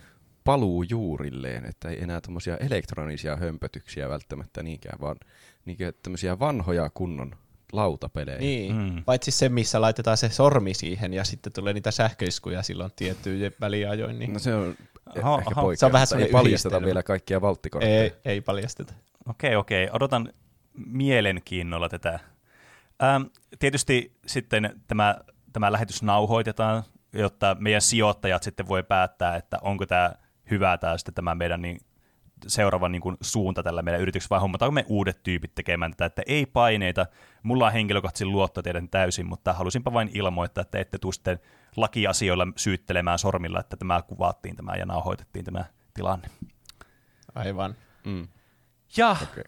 nämä, nämä teidän tota, niin, ideathan, mitä me täältä suunniteltiin teille ja mitä te itsekin annoitte näitä, niin, niin aloitetaan nyt näistä sitten ensimmäisestä. Eli teillä oli ajatuksena tämmöinen, että tekisitte lautapeliin, jonka keskeisin teema on sauna. Haluaisitteko te vähän Aa. avata tätä? Miten Mm. tämä niin kuin, syntyi tämä ajatus ja miten, mihin te veitte tämän jutun? Koska tämähän on aika tämmöistä, niin kuin, äh, voisi jopa sanoa, että tämmöistä niin kuin, kulttuurillista omiimista jossakin määrin. Vai onko? Mitä Meillä tuli itse asiassa mieleen tämä ö, Roopen kanssa, kun me ollaan kovia saunojia. Ja monesti mm. mennään saunaan ö, tämmöisellä porukalla, ja meitä saattaa olla ö, yksi henkilö vaikka liikaa, ettei kaikki mahu sinne lauteille. Ja me tästä vähän vitsailtiin, että tämähän olisi semmoinen hauska lautapeli, että kuka mahtuu saunaan ja kuka ei, Kyllä. vai mitä. Ahaa. Siitähän se idea sitten lähti. Se oli yksi näistä lukuisista saunailloista, kun yksi meidän kavereista ei mahtunut enää lauteille. Ja se Niin. joutuu sitten siihen alemmalle lauteelle, joka sitten toimi niin suurimpana inspiraationa tähän. Niin, eli tässä on se tietty määrä niitä pelimerkkejä, jotka kuvastaa niitä ihmisiä, jotka haluaa saunaan yhtä aikaa lauteille. Joo. Tämä meidän niin moduuli, moduläärinen niin laut, pelilauta mahdollistaa sen, että voi pelata vaikka pienemmällä porukalla, että on semmoinen niin pienempi laude siinä. Tai sitten Mm. voi laittaa monta niitä palasta, että vähän semmoinen isompi. Niin, Jopa aivan. niin kuin tämmöinen kunnon niin julkisen uimalan, uimahallin niin tämmöinen sauna, että on niinku ihan kolmeen, kolme tämmöistä sivua niitä lauteita siinä. Oho, okei joo. Mm. Muuttuuko tämä niin- sitten tämä pelilaudan koko riippuu, että kuinka monta pelaajaa on vai? Joo, kyllä, että kaikilla pelaajilla on se oma pelimerkki sitten mukaan, Mm, aivan. Mm. joka pitäisi saada mukaan sinne, sinne lauteille. Kyllä. Ja tässä on siis, niin kuin voi olettaa, niin tarkoituksena päättää tämä henkilö, tai niin jäljelle t- t- jäävä tämä henkilö, joka ei pääse sinne lauteille. Eli muiden pitää päästä sinne lauteille eri vaiheiden kautta, ja sitten se, joka ei pääse, niin ei pääse sinne lauteille. Ja Aha, tämän aivan. pelin jälkeenhän perinteisesti järjestetään aina sauna. Tätä pelataan jopa melkein eksklusiivisesti saunailloissa. Aivan, No niin. niin. Tää on, niinku, onko tämä vähän niin kuin tämmöinen seurapeli sitten? Kyllä. Onko se, niin kuin, yritätte hakea tämmöistä seurapelitunnelmaa tästä, että herättää paljon tunteita ja onko tässä sitten minkälaisia pelimekaanisia osuuksia sitten tähän niin kuin liittyen, että onko tämä sattumaa pelkästään vai tarviiko tässä taitoa vai onko tämä niin kuin tämmöinen sosiaalinen peli? Eihän Mä- se nyt sattumaa mä voin- voi olla pelkästään. Ei, ei voi olla sattuma pelkästään. Joo, kyllä nämä Nimittäin. huonoja pelejä. Ollaan huomattu, että markkinatutkimuksessa nämä ei toimi hirveän hyvin, varsinkaan vanhemmille audiensseille. Niin. Tässähän kuljetaan se reitti sillä omalla nappulalla aina. Nimittäin niin suihkusta tai niinku saunasta tehdään niinku semmoinen jäähykierros aina tietyn väliajoin. Eli Aivan. siinä niinku kuljetaan pitää mennä eka suihkuun ja sitten kävellä olohuoneen ja olohuoneen poikki tälleen ja sitten niinku parvekkeelle sinne jäähylle ja sitten takaisin. Ja sitten aina kun mennään sinne takaisin, niin sitten tapahtuu se, että kuka sinne kerkeää ja kuka jää sitten sinne alalauteelle, joka on nyt se häpeä, että ei saa sitä täyttä kokemusta. Niin, aivan. Kyllä. Ja se eteneminenhän ei ole tuurista pelkästään kiinni, vaikka meillä onkin tämä niin, tämä niin semmoinen noppapainike, joka on niinku tehty kiukaan mukaan. Mm.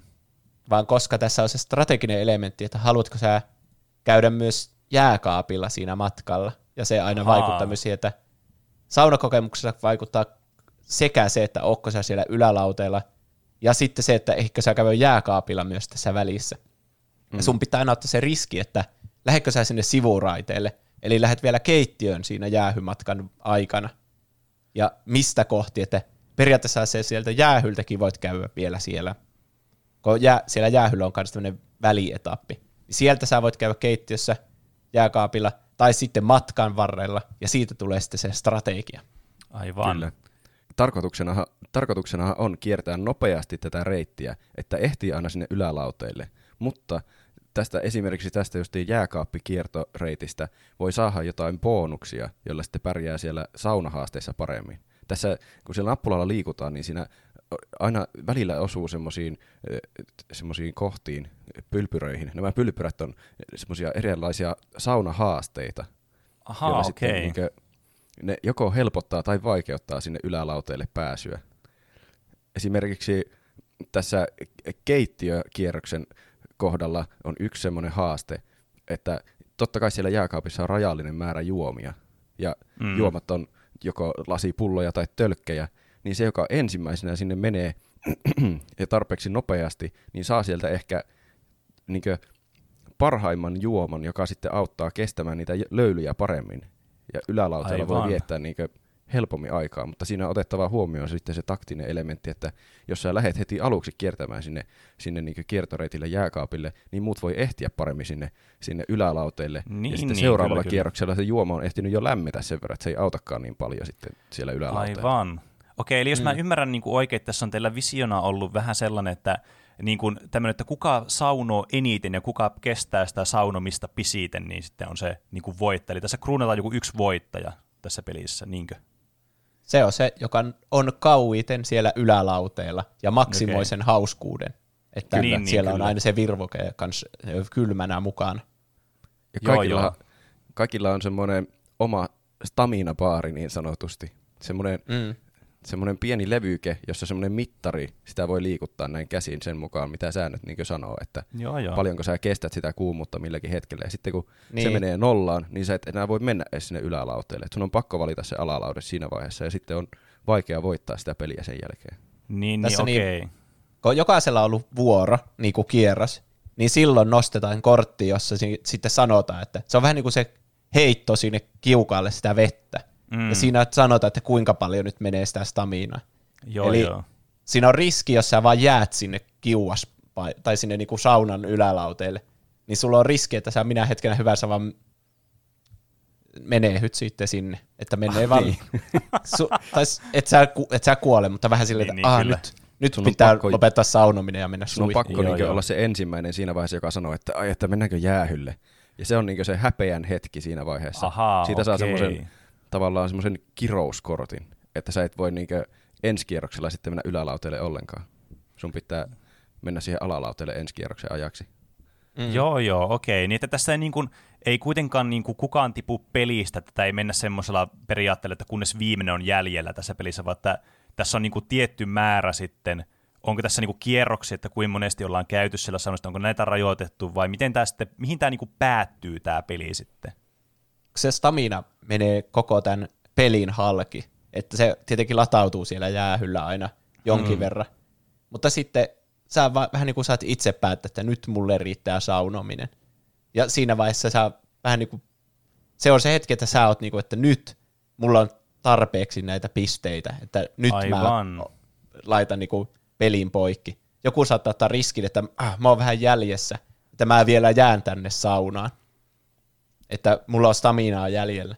Kyllä. Mutta sitten ottaa myös sen riskin, että sä myös menet hännille sitten koko pelissä. Niin, niin, niin. kyllä. Tässä niin kuin kerätään tämmöisiä victory pointseja vähän, niin kuin, että josta niin, sitten semmoista... auttaa se, että sä pääset sinne ylälautelle ja saat niitä virvokkeita ja muuta. Mm. Siinä kerätään niin sitä kunniaa, jota kuvataan semmoisilla pistemerkeillä. Kunniaa, jota saa kovimman saunajan tittelistä. Okei, okay, okei, okay, joo, sitä, joo. Se pitää niin tasapainottaa, että paljonko sä saat sitä kunniaa, ja sitten, että mutta meneekö sulla staminat ihan nollille, jolloin se kunnian saaminen vaikeutuu ihan todella paljon.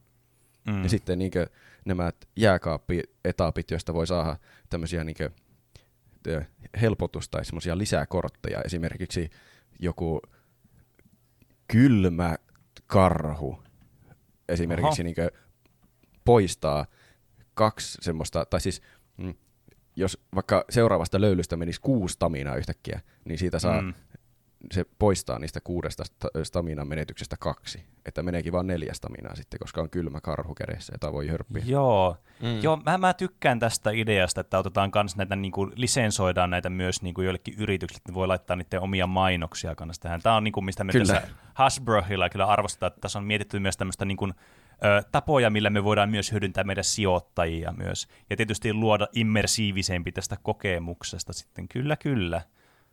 Sitten meillä on myös ideana laajentaa tätä myöhemmin, kun todetaan hitiksi. Tähän nyt tämä eka peli perustuu semmoiseen niinku, vähän tuommoiseen kerrostalo-ominaisuuksiin, mm. että tässä ei vielä edes ollut sitä yhtä, mikä meillä oli ideassa, että tämä niin avanto, että se on nyt semmoinen maksimaalinen niinku, staminan täyttäjä, että jaksaa Aivan. olla taas vaikka kuinka kauan mm. saunassa.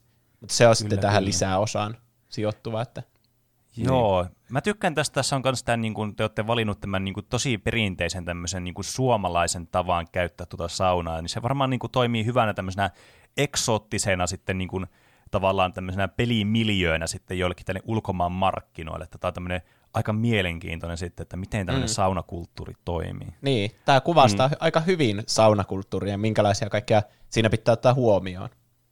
Ja tämä on... niin kuin, jos ei vaikka käytä itse saunaa, niin, mutta kuitenkin ymmärtää, että okei, nämä niin kylmät karhut on se juttu tässä saunomisessa.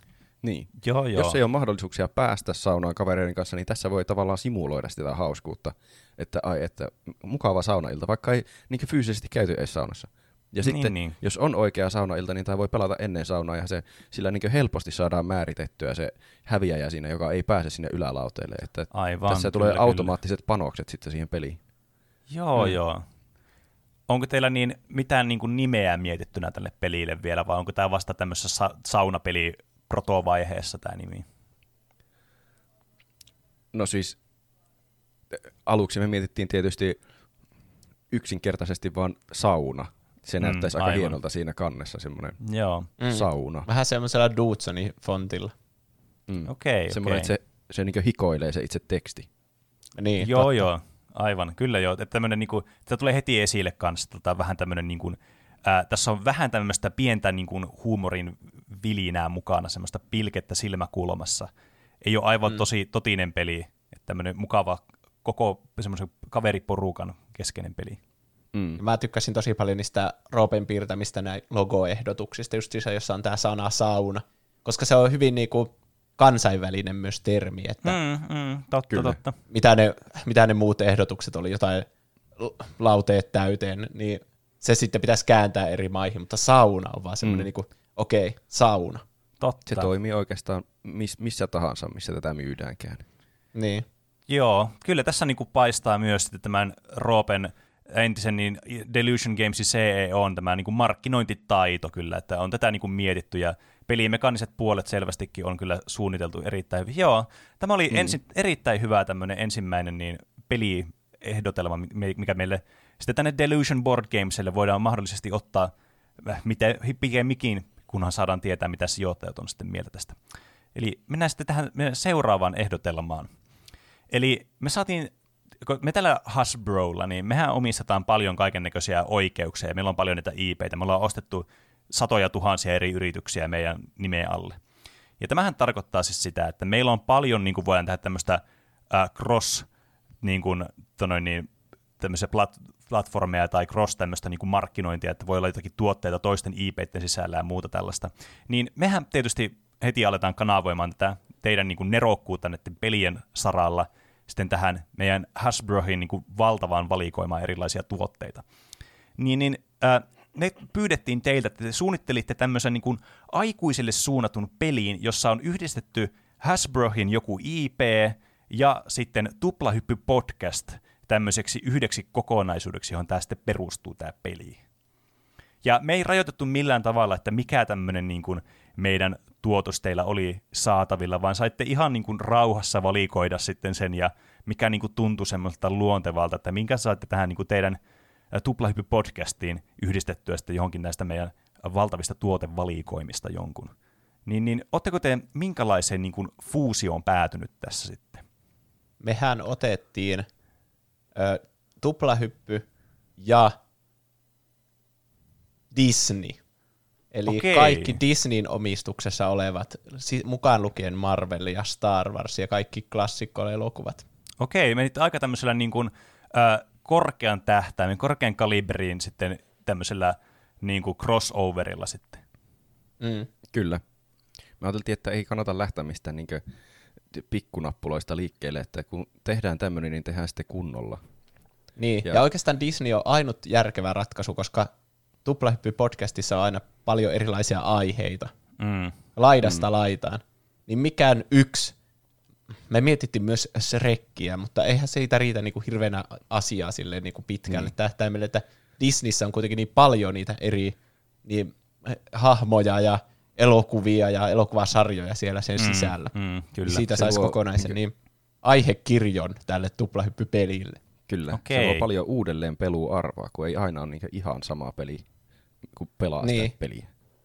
Kyllä, kyllä. Ja Ja nämä tot- kuitenkin Di- Disney kanssa resonoi näiden aikuisten niin kuin silmissä tietysti, kun he olivat olleet nuoria näiden eri Disney-produktien sitten ja Marvelin produktien niin kuin kanssa.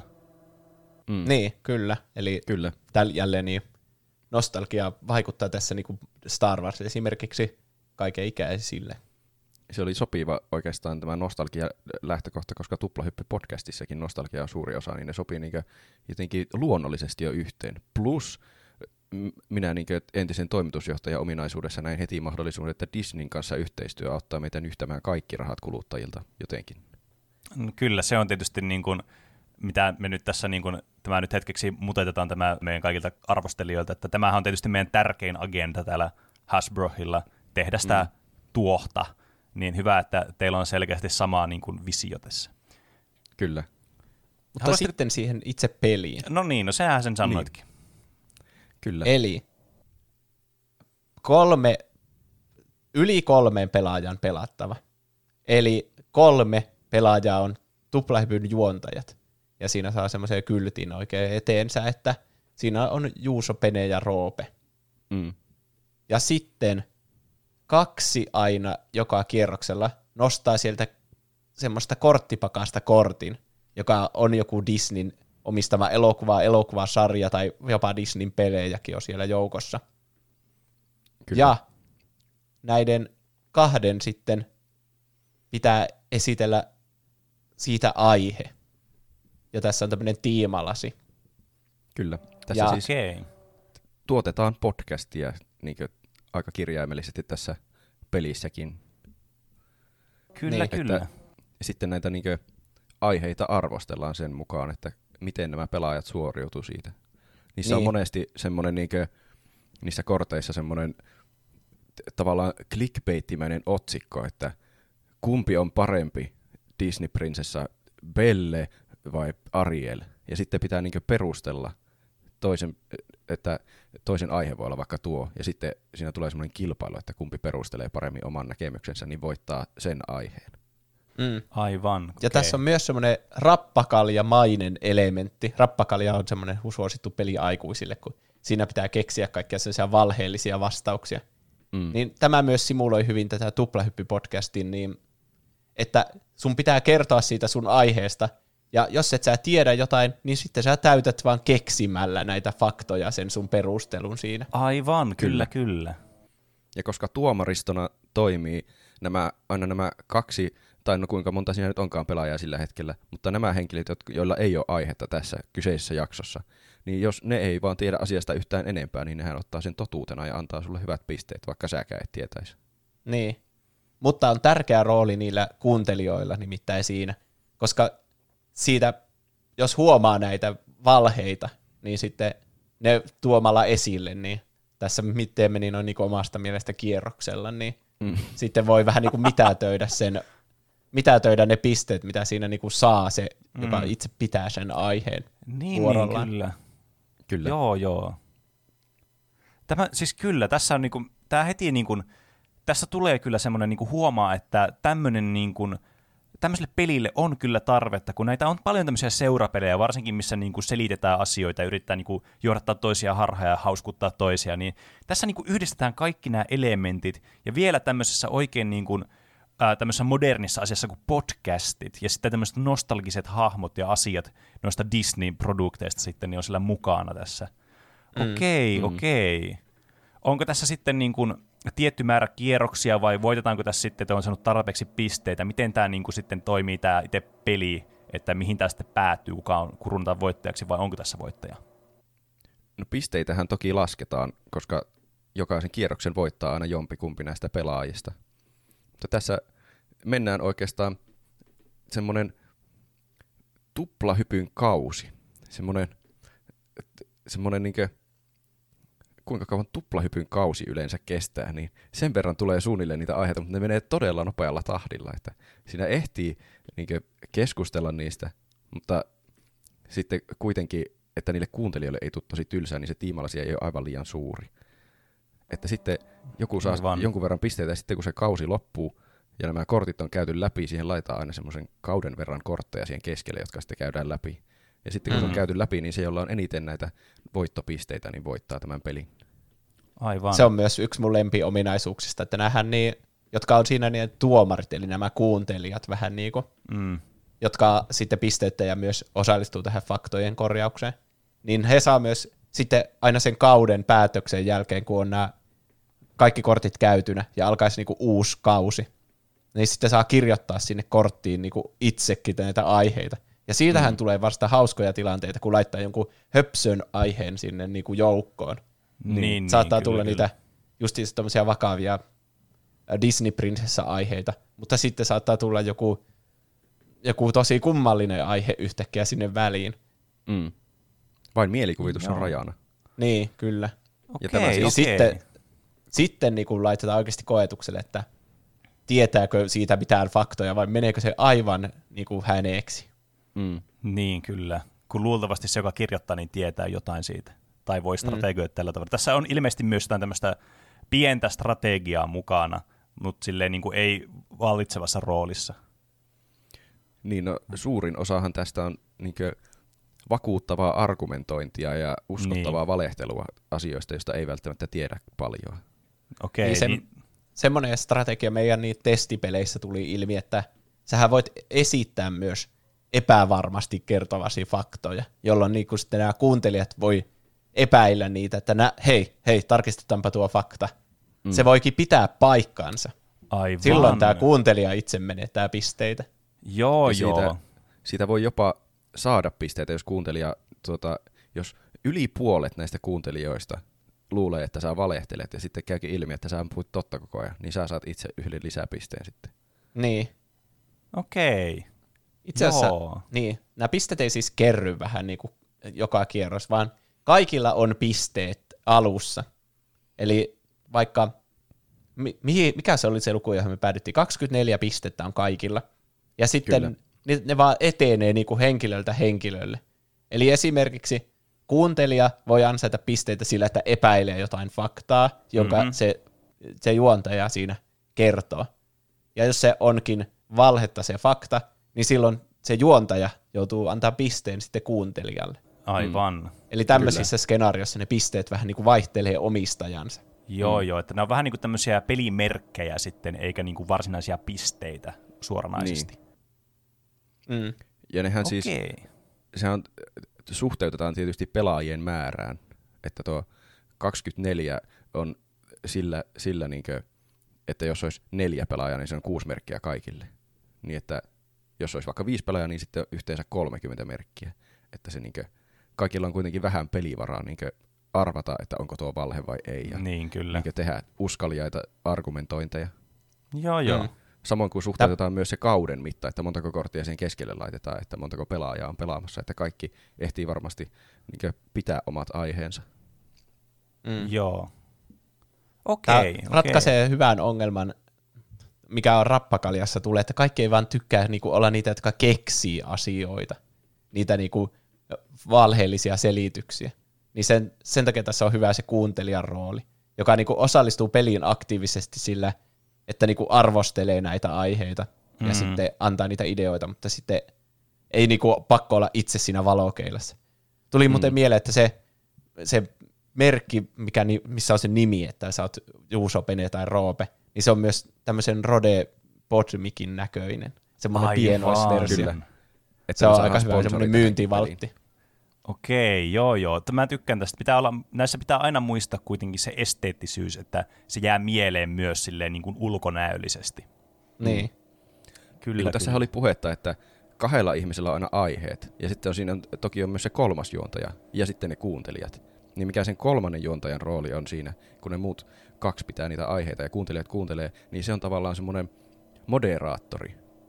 Että joku voisi jopa sanoa, että se olisi niin sen aihe sillä, siinä jaksossa justiin se, niin se voi kysellä semmoisia kysymyksiä, että no entäs siinä kohtaa, kun Belle menee sinne linnaan, miten se vaikuttaa tähän sun argumenttiin, niin sitten niiden muiden Niin. pitää vastata jotenkin Okei, vakuuttavasti. niin että tässä on niinku kolme se... roolia tässä pelissä mukana ja sitten nämä tavallaan, jotka arvostelee sitten tämän.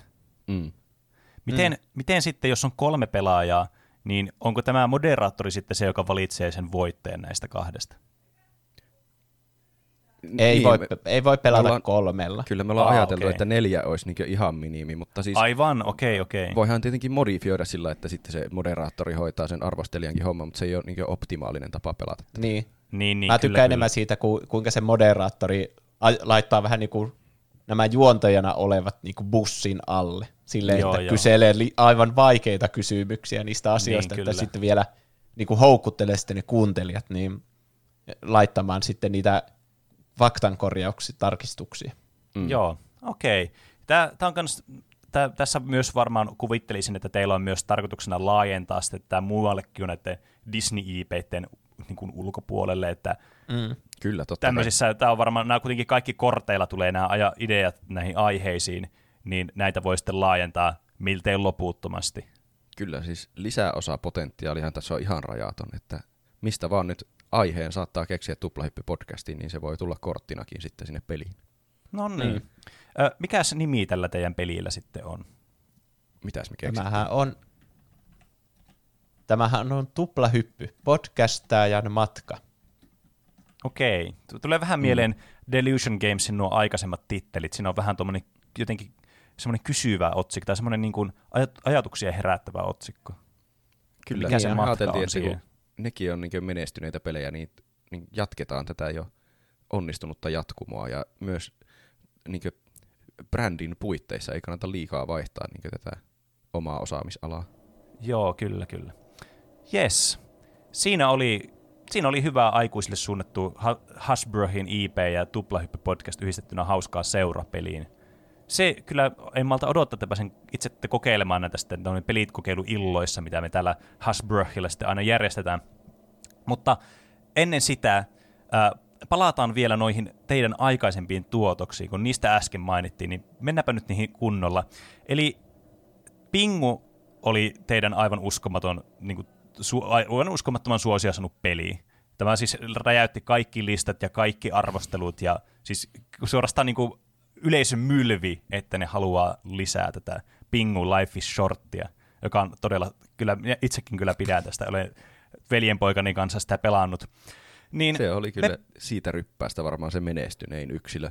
Kyllä. Että semmoinen niin tavallaan lippulaiva Delusion Gamesille. Mm, mm, kyllä, niin luonnollisesti me sitten ajateltiin ottaa tämä tilaisuus haltuun, kertaa Delusion Games on jo sitten likvidoitu muuten, mutta tämä Board Games fasiliteetti sitten jatkaa vahvana. Eli Delusion Gamesin hittipeliin Pingu Life is Short tuominen lautapelin maailmaan, mutta tämmöisenä piilotetun identiteetin peliinä. Eli miten saataisiin tämmöinen niin kuin, tämmöinen piilotettu identiteetin peli tästä Pingu Life is Shortista, että saataisiin niin kuin, nämä ihmiset pääsisi niin kuin itse kokemaan tätä Pingun elämää siinä omassa seurassaan ja sitten jollakin tavalla sitten pelaamaan toisiaan vastaankin mahdollisesti. Tämä oli aika tota, noin, niin, niin kuin, kunnianhimoinen tavoite teiltä, että mä en olisi ensimmäisenä itse keksinyt tota pilotetun identiteetin peliä tästä Pingun Life is Shortista, mutta te olitte tosi niin kuin, varmoja siitä, että teillä on aivan uskomaton idea tähän. Niin, niin kertokaa toki, että mit, miten tämä ajatus syntyi ja miten niin kuin, tämä peli sitten niin kuin, kehittyi tästä? No siis ajatushan syntyi todellakin siitä, koska Pingu oli niin suosittu ja me itsekin tykättiin siitä niin paljon siitä pelistä ja sen ideasta, että tätä pitää johonkin suuntaan laajentaa. Ja sitten kun tuli tämmöinen tilaisuus, että keksikääpä lautapelejä, niin se oli oikeastaan ensimmäinen ajatus, mikä meille tuli mieleen, että Pingusta täytyy tehdä jonkinlainen lautapeli. Mm. Ja mm. tämä sitten Hidden Identity-osuus tuli siihen semmoinen, että mikä on semmoinen ovela twisti ja mikä on niinkö tällä hetkellä tosi niinkö semmoinen muodissa oleva pelityyppi. Mm. Ja mikä on meidän mielestä hauska peli pelata, niin se oli sitten ja se tuntui sopivan tähän pingu-teemaankin se piilotettu identiteetti todella hyvin. Hmm. Niin, kuka on pingu? Niin. Se on tämän pelin nimi, että Kyllä. mietitään, että kuka pelaajista on pingu. Niin. Joo, okei. Okay. Ja jopa ehkä tärkeimpänä, kuka on mursu. Niin. Koska kaikille, Aivan. kaikille jaetaan aluksi tämä tämmöinen selkäpuolelta tietysti samannäköinen kortti, jossa on joku hahmo tästä Pingu, Pingu-universumista. Mm. Eli siellä on toki itse Pingu, t- Mursu, mm-hmm. Pingun äiti. Kyllä. Tämä kelkka, millä Pingu menee paikkoihin. Ja jossain jaksossa sillä oli työpöytä mutta se ei ole ollut hahmona meillä siinä. Mitä muita okay. hahmoja me keksittiin? Pingun isä. Joo, se on Pingun pikku sisarus. Kyllä. Se nuori pingviini. Okei, okay, niin, niin kaikille pelaajille jaetaan joku pingu äh, universumin hahmo, että nämä on kuitenkin niin kuin ennalta määritettyjä nämä hahmot. Mm. Onko nämä mm. eri arvoisia nämä hahmot sitten keskenään vai onko, nämä, niin kuin, onko näillä samat niin kuin pelimekaaniset ominaisuudet sitten näillä pelaajilla, jotka on näitä hahmoja? E, no, näillä on kaikilla omat ominaisuutensa, että mitä ne voi tehdä aina siinä. Siinä on se toimintakierros ja sitten katsotaan seuraamukset sen jälkeen. Mm. Joo, että, okay. kyllä. Että, ja sen siinä sitten tarkoituksena niin kuin yrittää mielessä miettiä, että mulla on tämä rooli, mikähän on sitten vaikka Roopen rooli kun mm. vuorossa tapahtui tämmöistä. Eli aika tämmöinen perinteinen Hidden Identity-peli. Kyllä. Ja tässä on siis, niin kuin siinä Pingu, alkuperäisessäkin Pingu Life is Short-pelissä, edettiin sillä niin lineaarisesti aina semmoista maisemasta toiseen. Niin tässä on vähän samaa käytettiin tai otettiin vaikutteita siitä, että se oli tosi hieno ominaisuus siinä, niin me haluttiin tähän lautapeliin jotenkin sama. Niin tässä tämä pelilauta rakentuu aina niin tiety, tietynlaisista palasista, jotka sopii yhteen, niin miten vaan ne laittaa siihen. Niin se arvotaan aina, ne sekoitetaan ja sitten siitä rakennetaan semmoinen niin lauta, jossa Ahaa. on sitten kaikkia näitä, esimerkiksi se liukumäki siellä tai, tai vaikka joku pieni lammikko, tai mistä se mursu voi yllättää jonkun, tai sitten Pingun äidin keittiö, missä se voi keittää aamupalaa ja sitten se muuttuu, niin yksi kierros pelataan aina yhdellä tämmöisellä laudalla, sitten ne palaset otetaan takaisin, sekoitetaan ja tehdään uudenlainen lauta. Okei, eli tässä niin te olette lisännyt vielä tämmöisen pelilaudan tähän piilotettu identiteetin peliin, tämmöisen aivan uuden, niin kuin, uuden twistin, että miten tämä, niin kuin, kertokaa mulle, miten tämä lauta sitten toimii tässä pelissä, minkälaisia niin kuin, ö, ominaisuuksia? Vaikuttaako se tähän pelin kulkuun jollakin tavalla? Ö, onko tässä jotain tämmöistä tarinapohjasta juttua vai miten tässä niinku, miten tämä niinku vaikuttaa näihin pelaajiin sitten tämä pelilauta, mikä valitaan? Mm. Kaikillahan on ne omat nappulansa siellä pelilaulla, mutta nyt me mietitään, että kuka on kukakin. Mm. Eli kaikki liikuttaa niitä hahmoja yksi kerralla, silloin kun muut pitää niinku silmiä kiinni. Kyllä. Okei. Kaikilla on tavallaan oma vuoro, jolloin ei saa muut katsoa, että mitä se tekee siellä. Onko mm. tässä sitten mukana joku moderaattori tässä pelissä, joka varmistaa sen, vai on, pitääkö tässä mennä sitten jollakin niin kuin, herrasmies-säännöillä, vai miten te mietitte tämän? Se on kyllä hyvin toivottava, että on juuri se. En usko, että mm. voi pelata ilman sitä moderaattoria. Okei. Voi sitä kokeilla, jos oikein luottaa kavereihinsa, mutta siis Niin, kyllä. suositeltavaa on tietysti moderaattori. Okei, okay, joo. No, mikä on tietysti aika tyypillistä tämmöisille peleille, niin kuin vaikka Werewolf tai muita tämmöisiä vastaavia pelejä, että se ei ole mitenkään poissuljettua tietystikään, että me tätä tällä tavalla markkinoitaisiin. Mm. Kaikkia hauskoja ominaisuuksia näillä hahmoilla on. Eli mursuhan tietenkin voi tappaa kenet tahansa, Kyllä. paitsi kelkan, koska Niin. kelkka ei ole elävä olento. Kyllä. Aivan. Eli on näitä lampia siellä. Niin jos joku on mursun vuorolla lähellä lampea, niin silloin mursuhan voi tappaa sen hahmon siitä. Hmm. Ja kelkka pystyy siirtämään muita hahmoja. Eli sä voit siirtää toisen hahmon lähelle sitä lampea ja sitten mursu syö sen. Niin Aivan. sitten kun sun vuoro tulee ja sä saat selville, että sä ootkin kuollut, niin tai että joku hahmoista on kuollut, kun sun, se kuolleen hahmon vuoro ei tietenkään tule, että se selviää Niin. niin. sitten kaikille, että mm. nyt Pingun isä on kuollut.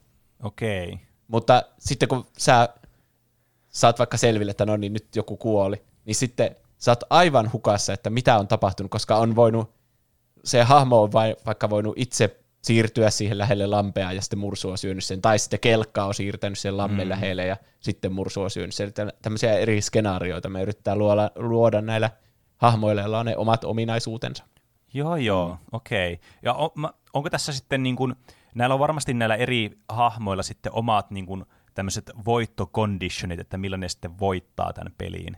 Niin onko Mursulla sitten, että se saa tapettua pingun vai onko sillä, että se vaan saa tapettua jonkun? Onko täytyykö pingun selviytyä tässä lopussa, että nämä pelaajat voittaa? Miten tämä, olette tätä miettinyt tässä, että tämä varmasti liittyy jollakin tavalla tähän mekaniikkaan tässä, että voi tehdä näitä vuoroja vähän eri tavalla. Siis kaik- kaikkienhan tavoite on pysyä hengissä ensinnäkin. Mm. Peliä ei voi voittaa, jos kuolee jossain vaiheessa. Ja tämän mursun tavoite on olla viimeinen hengissä. Sen pitää tappaa okay. kaikki muut täältä. Eli Mm. tässä vähän tulee tämmöinen elementti, että kaikki pelaa mursua vastaan ja mursu pelaa muita vastaan, mutta myös näillä kaikilla muilla on omat semmoiset tehtävänsä, jotka niiden pitää saada suoritettua. Ja silloin, kun on saanut ne tehtävät suoritettua ja on myös hengissä, niin ne voittaa sen pelin. Joo, okei. Okay. Niin, Eli täällä Pingulla esimerkiksi on- esimerkiksi kelkalla on tavoitteena, että se jää henkiin vain Pingun kanssa. Eli silloin Pingu ja leikkii aina kelkalla koko loppuelämänsä. Niin silloin oikeasti kelkka voittaa. Aivan, Aivan. kyllä. Luonnollista. Olisi sitä mennyt ta- arvata tietysti. Niin. Pingu haluaa, että sen perhe säästyy hengissä. Kyllä. Okei. Ja Mursu tosiaan haluaa, että kaikki kuolee.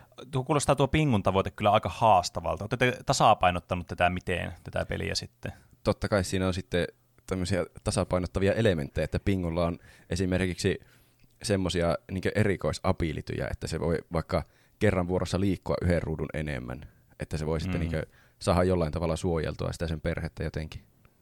Okei. Okay.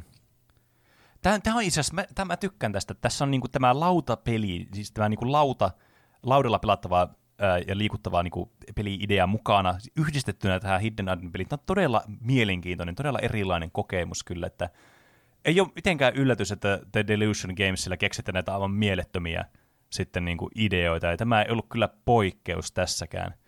Ää, al- keksittekö te vielä tälle yhtä niinku mahtavaa nimeä kuin tälle Pingu Life is Shortille, vai onko teillä, haluatte te lisätä vielä jotakin tähän, koska mä oon aika vakuuttunut tästä nyt, tästä teidän esityksestä tähän mennessä. No siis me, No, meidän turhaan meidän käydä tälle- kaikki mahdolliset skenaariot läpi.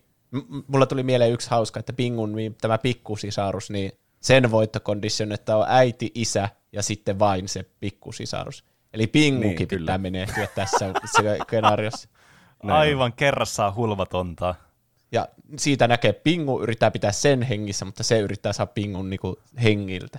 Aivan Tässä tulee mahtavaa. kaikenlaisia skenaarioita. Uskomaton. Että hauskaa on luvassa. Kyllä. Ja sen äidin voitto, voittoehto on, että se ja sen lapset jää henkiin.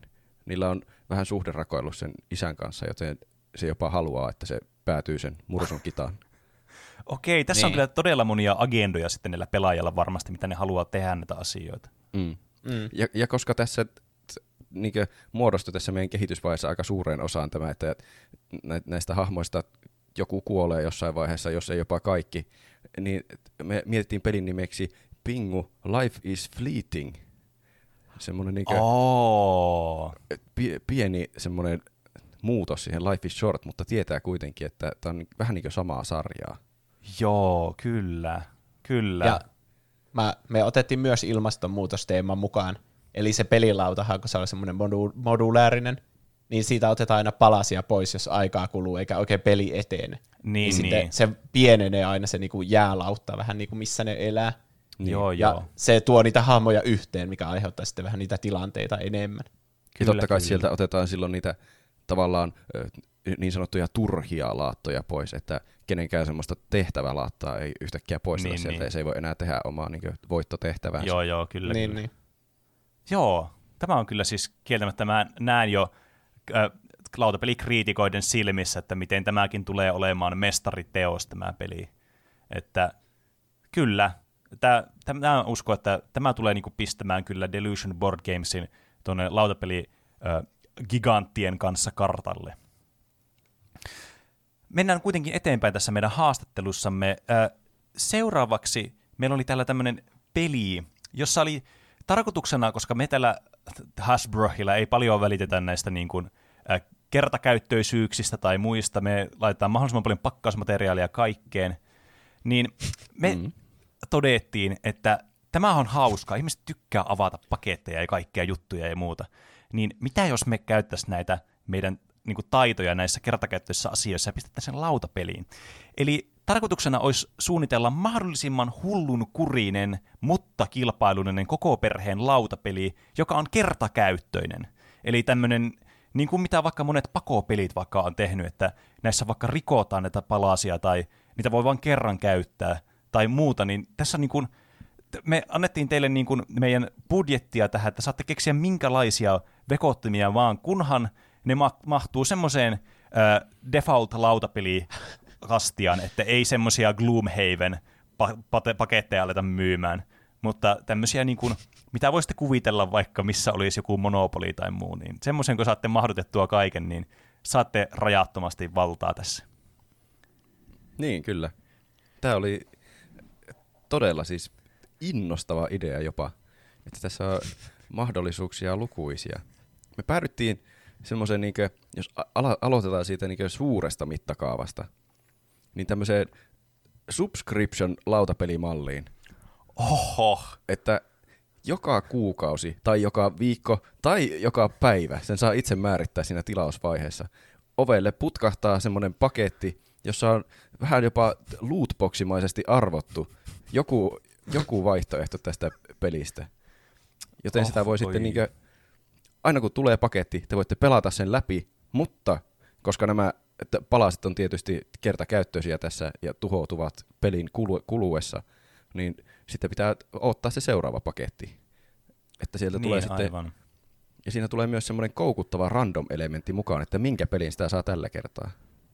Kyllä, Niin. kyllä. Sitten itse tästä pelistä, niin tämä idea tuli meillä nyt varsinkin niin tässä korona-aikana, kun on ollut näitä semmoisia, että kotiin lähetetään niinku ruokatarvikkeita. Että voi olla semmoinen, mä en muista nyt, tai en halua mainita tässä nimeä, semmoiselle kuukausimaksusysteemille, missä tulee ruoka-aineet ja uh- ohjeet, että tee näistä joku tämmöinen hieno ruoka. Mm. Mm. En tiedä, ootteko kuullut näistä ennen, herra. Kyllä on tuttuja. Niin. Niin sen muuttaminen lautapeliksi. Eli nämä kaikki on tämmöisiä paperisia ja tämmöisiä paperimassasta tehtyjä niinku ruoka-aineita, mitä tulee aina tässä paketin mukana. Ja siinä pelin aikana sä kokkaatte niistä käyttäen oikeaa vettä. Niin sä kokkaat niistä ja ruoan. Näin Aivan siis kerta kaikkiaan. Ja Niin. Joo, siinä on tuli tästä ihan syötävä ruoka vai miten, että tässä meidän täytyy ottaa huomioon sitten, kun me laitetaan pakkauksiin näitä varoituksia, että onko tässä niinku syötäviä osia, että onko nämä tarkoitettu syötäväksi vai ei. Että Ei todella ei voi- kannata syödä. Okei, Tämä okei. herra me Jumala. ollaan suunniteltu ne paketit valmiiksi, ja siinä isoin teksti, mitä sitä löytyy, on, että tämä ei ole oikeaa ruokaa. aivan, Niin. mä oletan, että se on tämä, onko, se, onko se tämä lautapelin nimi myös? Kyllä, että se on ei ole Do Not oikea Eat. ruoka. Ja siinä on semmoinen kieltomerkki. Tämä on siis aivan huvittava. Siis kaikki lapset rakastu tähän, jotka oli meidän siinä testikohderyhmässä. Kyllä. Eli sinne oikeasti kattilaan heitetään niitä hauskoja paperisia ruoka-aineita, ja sitten kaikki omalla vuorollaan saa vähän niin kuin laittaa omaan sormensa siihen soppaan, ja sitten katsotaan, että mitä siitä tulee. Velkosta. Mi- mi- Mikä tämä pelillinen elementti tässä sitten on tässä kokkauksessa? Onko tässä, niinku, onko tässä joku tavoite vai onko tässä ollenkaan voittaja vai onko tämä tämmöinen kokemus enemmän vai avatkaa vielä tähän, että miten tähän saa sitten sen kilpailullisuuden sitten mukaan? No siis me mietittiin tätä sillä, että se voi olla tommonen tavallaan yhteistyöpeli, että sinne niinkö, sieltä tulee niitä ainesosia ja sitten niitä heitetään sinne kattilaan ja pilkotaan ja vettä päälle. Ja sitten samaa, samaa tahtia, kun aina joku tekee jonkun osan, niin se merkitsee tähän niinkö Companion appiin, joka tulee tietenkin puhelimella on ladattavissa t- t- Joo, t- joo. t- niinkö, hyvästä maksusta. Niin sinne voi merkitä mitä, että lisäsin vaikka purjosipulia hienonnettuna tähän. Ja sitten tämä sovellus lopulta, kun on niinkö, kaikki on sitä mieltä, että no niin, nyt on ainekset käytetty ja me ollaan tehty kaikki toimenpiteet, niin sitten se sovellus analysoi sen listan, mitä on tehty ja mitä sinne on mennyt, ja se kertoo, minkä annoksen te saitte tehtyä siinä. Ai, aivan mm. mieletöntä. Eli tästä niin kuin syntyy tämmöinen virtuaalinen annos, joka tehdään oikeassa elämässä. Kyllä. Niin, kyllä. Ja käyttäen näitä mukana tulevia paperimassa ainesosia ja sitten aivan oikeita lapset pääsee käyttämään aivan niin kuin hellaa, kattilaa, kiehuvaa vettä. Se uuni-osio oli kyllä aikamoinen. Meidän testeissä, jos menee vähänkään yli sadan asteen, niin silloin ne helposti syttyy tuleen, niin meillä on myös varoitus siinä, että älä käytä yli 90 astetta uunissa. Okei, okei. Niin, kyllä. Eikä Että varmaan siinä myöskään saa käyttää kaasuhellalla, että tässä on tämmöisiäkin varoituksia, täytyy varmaan ottaa huomioon Amerikan ase- asiakkaille. Joo, kyllä Niin, tietenkin. joo, kyllä. Meidän lakitiimi on ollut tässä aktiivisesti mukana. Oh, joo, kyllä, kyllä. Toinen asia, mikä me niissä testeissä havaittiin, niin koska mehän mietittiin tästä myös, siinä on tuo yhteistyöversio ja sitten semmoinen kilpaversio, että tulee tavallaan omat semmoiset boksit niin monelle kilpailijalle kuin haluaa, ja sitten voi niinkö kilpaa tehdä semmoisen annoksen. Siellä tulee semmoinen Masterchef-tyyppinen kilpailu, että sitten se sovellus Joo. päättää, kellä tuli paras annos. Niin se oli myös aika huvittavaa katseltavaa, kun ne lapset toikkaroi aivan hirveätä vauhtia siellä keittiössä, eikä oikein ehtinyt edes päättää, mitä ne tekee, mutta silti sieltä tuli jotakin Niin. annoksia ja paljon paljon loukkaantumisia. Joten siinä Aivan. pitää myös olla varovainen. Niin te, sitten, että pit- siinä on myös teksti, että älä esimerkiksi heittele veitsiä tai että leikkaa kuitenkin rauhassa, vaikka onkin hirmuinen kiire. Aivan. Tää, mutta tää, onneksi tää, niin, tässä on tämä subscription-pohja, niin näitä tilaus niin tietysti tulee jatkuvalla syötöllä, jos tämä menestyy, että on varaa sitten näihin lakimiehiin sitten tässä, jos Kyllä. tulee ongelmia. Okei, se on Me erittäin hyvä se, kuulta. se peruuttamistoimenpide todella vaikeaksi, että se on, niinkö, se, se on tosi vaikea, se on hirveä työmäärä tehdä, niin toivottavasti ei tule paljon sitten peruutuksia, vaikka tuleekin jotain loukkaantumisia välillä. Niin, niin, kyllä, kyllä. Niin, tosiaan pitää soittaa tänne numeroon, mikä lu- lukee siellä yhden tomaatin siivussa.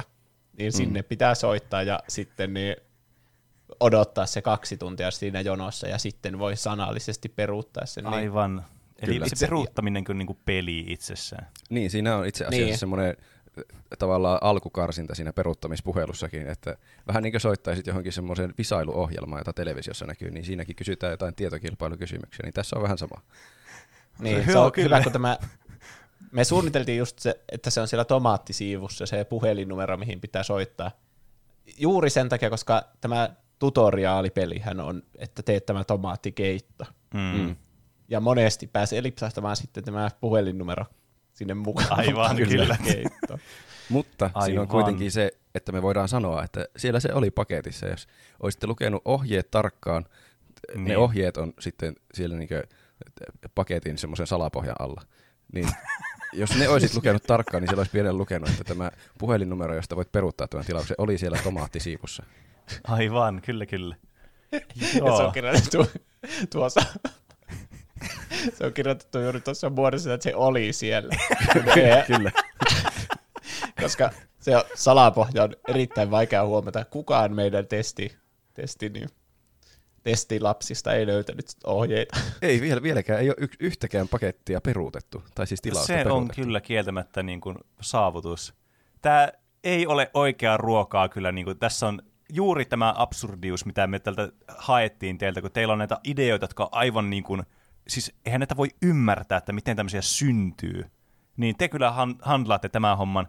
Mä oon aivan varma, että sijoittajat on tyytyväisiä, varsinkin tähän ideaan, varsinkin kun laatiin tähän tämä subscription pohja, että Kyllä. olen kyllä varma, että tämä tulee olemaan menestys. Me myös. Sitten siirrytään äh, vähän niin kuin loppupuolelle tässä meidän haastattelussa, eli teidän piti kehittää nyt tämmöinen jonkinlainen strategiaa vaativa peli. Se voi olla sotapeli tai tämmöinen grand strategy tai joku resurssimanagementtipeli. Te, te saitte vapaat kädet niin kuin siltä osiin sitten tähän. Mutta teemana tässä pelissä oli, että me tehdään tämmöinen pelisarja, ja tämä tulee olemaan tämän pelisarjan ensimmäinen osuus. Ja tämä on siis fandom vastaan fandom. Eli fan, joku fandom piip vs. joku fandom piip. Eli minkä te valitsit tähän niin kuin ensimmäiseksi tähän niin kuin tuotesarjan niin kuin, semmoiseksi niin kuin lippulaiva niin kuin taisteluksi sitten? Ja mikä tämä peli, niin kuin, miten te rakensitte tämän strategiaosuuden tähän peliin sitten? Niin. Roope halusi esitellä sen ensimmäisen fandomin ja mä sen toisen. Kyllä. Siis välittömästi, kun puhutaan fandomeista ja pitää tehdä tämmöinen niin alkustatementti, että minkälainen tämä peli tulee olemaan, niin totta kai se on, täytyy olla Star Wars. Star Wars on toinen vastapuoli ihan ehdottomasti. Kyllä. Niin. Kukaan ei vihaa Star Wars-elokuvia yhtä paljon kuin Star Wars fandom. Kyllä. Niillä on ristiriita jo pelkästään täällä sisällä tätä peliä. Niin, kyllä. Ja mikä me keksittiin mm. sitten toiseksi vastapuoleksi, niin Juusa paljastaa sen nyt. Niin kyllä, koska vastapuolella tässä on Sonic the Hedgehog-fanit. Okei. Kyllä. Tämä on nyt tämä niinku heti herättää jo tunteita molempiin suuntiin. Niin mä, okei, kertokaa toki enemmän tästä. Niin, koska Star Wars-fanit, niin kaikista suurimmat Star Wars-fanit vihaa Star Warsia yli kaiken. Ja kaikkia, jotka väittää pitävänsä Star Warsista, mutta ei tiedä siitä yhtä paljon kuin tämä itse Star Wars-fani. Mm. Eli Star Wars-fanien taktiikkana on vaan syöstä aivan maan rakoon tämä koko Star Wars, koko sarja. Ahaa, eli siis näiden strategia on niin kuin, siis käytännössä niin kuin vetää matto oma, omien jalkojen alta, niinkö? Niin, kyllä. Tämä on vähän niin kuin monopoli, jossa sä yrität vaan menettää rahaa koko ajan. Oho, aika mielenkiintoinen kyllä niin. valinta. Ja se tuo hyvän kontrastin näihin Sonic-faneihin, koska niillä on se lähdemateriaali on ihan perseestä. Mutta niiden pitää sitten uskotella vähän niin kuin, että se, niiden juttu on se maailman paras. Mm. Eli tässä tulee nyt tämä Mikä? kaksi erilaista puolta. Aivan, kyllä. Nyt mä ymmärrän tämän, että miksi te valitsette juuri nämä kaksi fandomia. Niin. Kyllä. Eli se voi Star kuulostaa Wars-fanit- oudolta lähtökohdalta, koska sehän kuulostaa siltä, että molemmilla on täysin sama tavoite tässä pelissä. Että miten tässä sitten päästään mihinkään lopputulokseen. Mutta se kyllä selviää tässä vielä meidän selostuksen myötä. Okei. Niin, kyllä, se selviää aivan niin kuin tässä nä- näillä näppäimillä. Nimittäin Star Wars-fanit yrittää tehdä hyvästä tuotoksesta roskaa, ja Sonic-fanit yrittää tehdä roskaa-tuotoksesta hyvää. Okei. Mm. Eli onko Mutta tässä... Okei, Todellinen tavoite on vain aiheuttaa paljon polemiikkia. Kyllä. Okei. Se on se kaikista todellisin. Ei ole enää ei ole merkitystä oikeasti, että onko nämä hyviä vai huonoja ja kumpaa suuntaan nämä on menossa. Tärkeintä on vain aiheuttaa polemiikkia. Okei, mm. ja onko tämä polemiikki niin kuin joku tämmöinen voittopiste tai resurssi tai joku... Mik, mikä tämä on niin kuin pelimekaanisesti tämä polemiikki? Maailmassa on tietty määrä polemiikkia. Joo. Eli Kyllä. molemmilla on aluksi 50 polemiikkia. Oho, okei, okay, joo, joo. No niin. Näin on. Ja sitten aiheuttamalla tätä polemiikkia, niin sitä siirtyy aina toisille. Se on vähän niin kuin Redditin käyttäjien semmoinen attention span, että kumpaan ne nyt kiinnittää huomiota. Siihen, kuinka paljon Star Wars-fanit vihaa Star Warsia, vai kuinka Sonic-fanit rakastaa Sonicia. Joo. Mm. Ja tässä on siis, se strategia-elementti tulee siitä, että tässä on niinkö molemmilla puolilla on lukuisia tämmöisiä hahmoja, jotka kuvastaa aina yhtä stereotyyppiä tästä fanikunnasta. Joo. Nämä hahmot voi sitten, niiden välille voi näillä polemiikeilla luoda semmoisia riitatilanteita, joko niinkö omien, oman fanikunnan kahden hahmon välille, tai sitten omasta fanikunnasta toiseen fanikuntaan. Aivan, mm. aivan.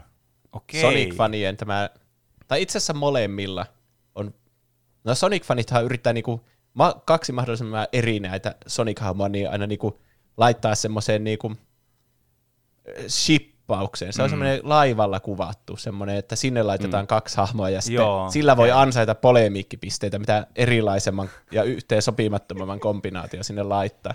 Kyllä, kyllä. Kyllä. Sitten Star Warsissa vastaavasti on tämä, että ketkä on kenenkin vanhemmat. Aa, Eli tässä on niinku semmoinen sukupuu, johon sä asettelet näitä hahmoja. Aivan, aivan. Mm. Eli, Eli- on, onko näillä, niin kuin, näillä eri sitten näillä factioneilla, näillä fandomeilla sitten vähän niin kuin omat tämmöiset strategiat ja oma tavallaan se pelityyli sitten? Mm. Kyllä, se on Joo. juurikin näin. Et siinä voi, jos niinkö opettelee oikein hyväksi tässä pelissä, niin voi alkaa mainaamaan toista fandomia. Aivan. Että mä oon niinkö Star Wars fandom main, ja mä tiedän kaikki salat tästä sukupuusta. Ja että mikä on, niinkö, on niinkö kehittää uusia strategioita. Että jos mä laitan tällä vuorolla vaikka Luken ja Leijan niinkö isoisäksi ja, ja lapsen lapseksi, niin sitten siitä saa aivan mielettömän polemiikin loppujen lopuksi. Kyllä. Tämä on okei. sukupuu, että siellä on vaan se, se alin kohta on täytetty, eli Rey äh, Skywalker tai Rey tästä uudesta Mm. trilogiasta on siellä alimpana. Ja sitten siihen vähän niin kuin voidaan täyttää ketkä hahmot tahansa. Niin, niin, kyllä, Yksi, kyllä. ne- kun puhuit tästä strategiasta, niin tässä voi varastaa siltä vastustajaltakin pelinappulan.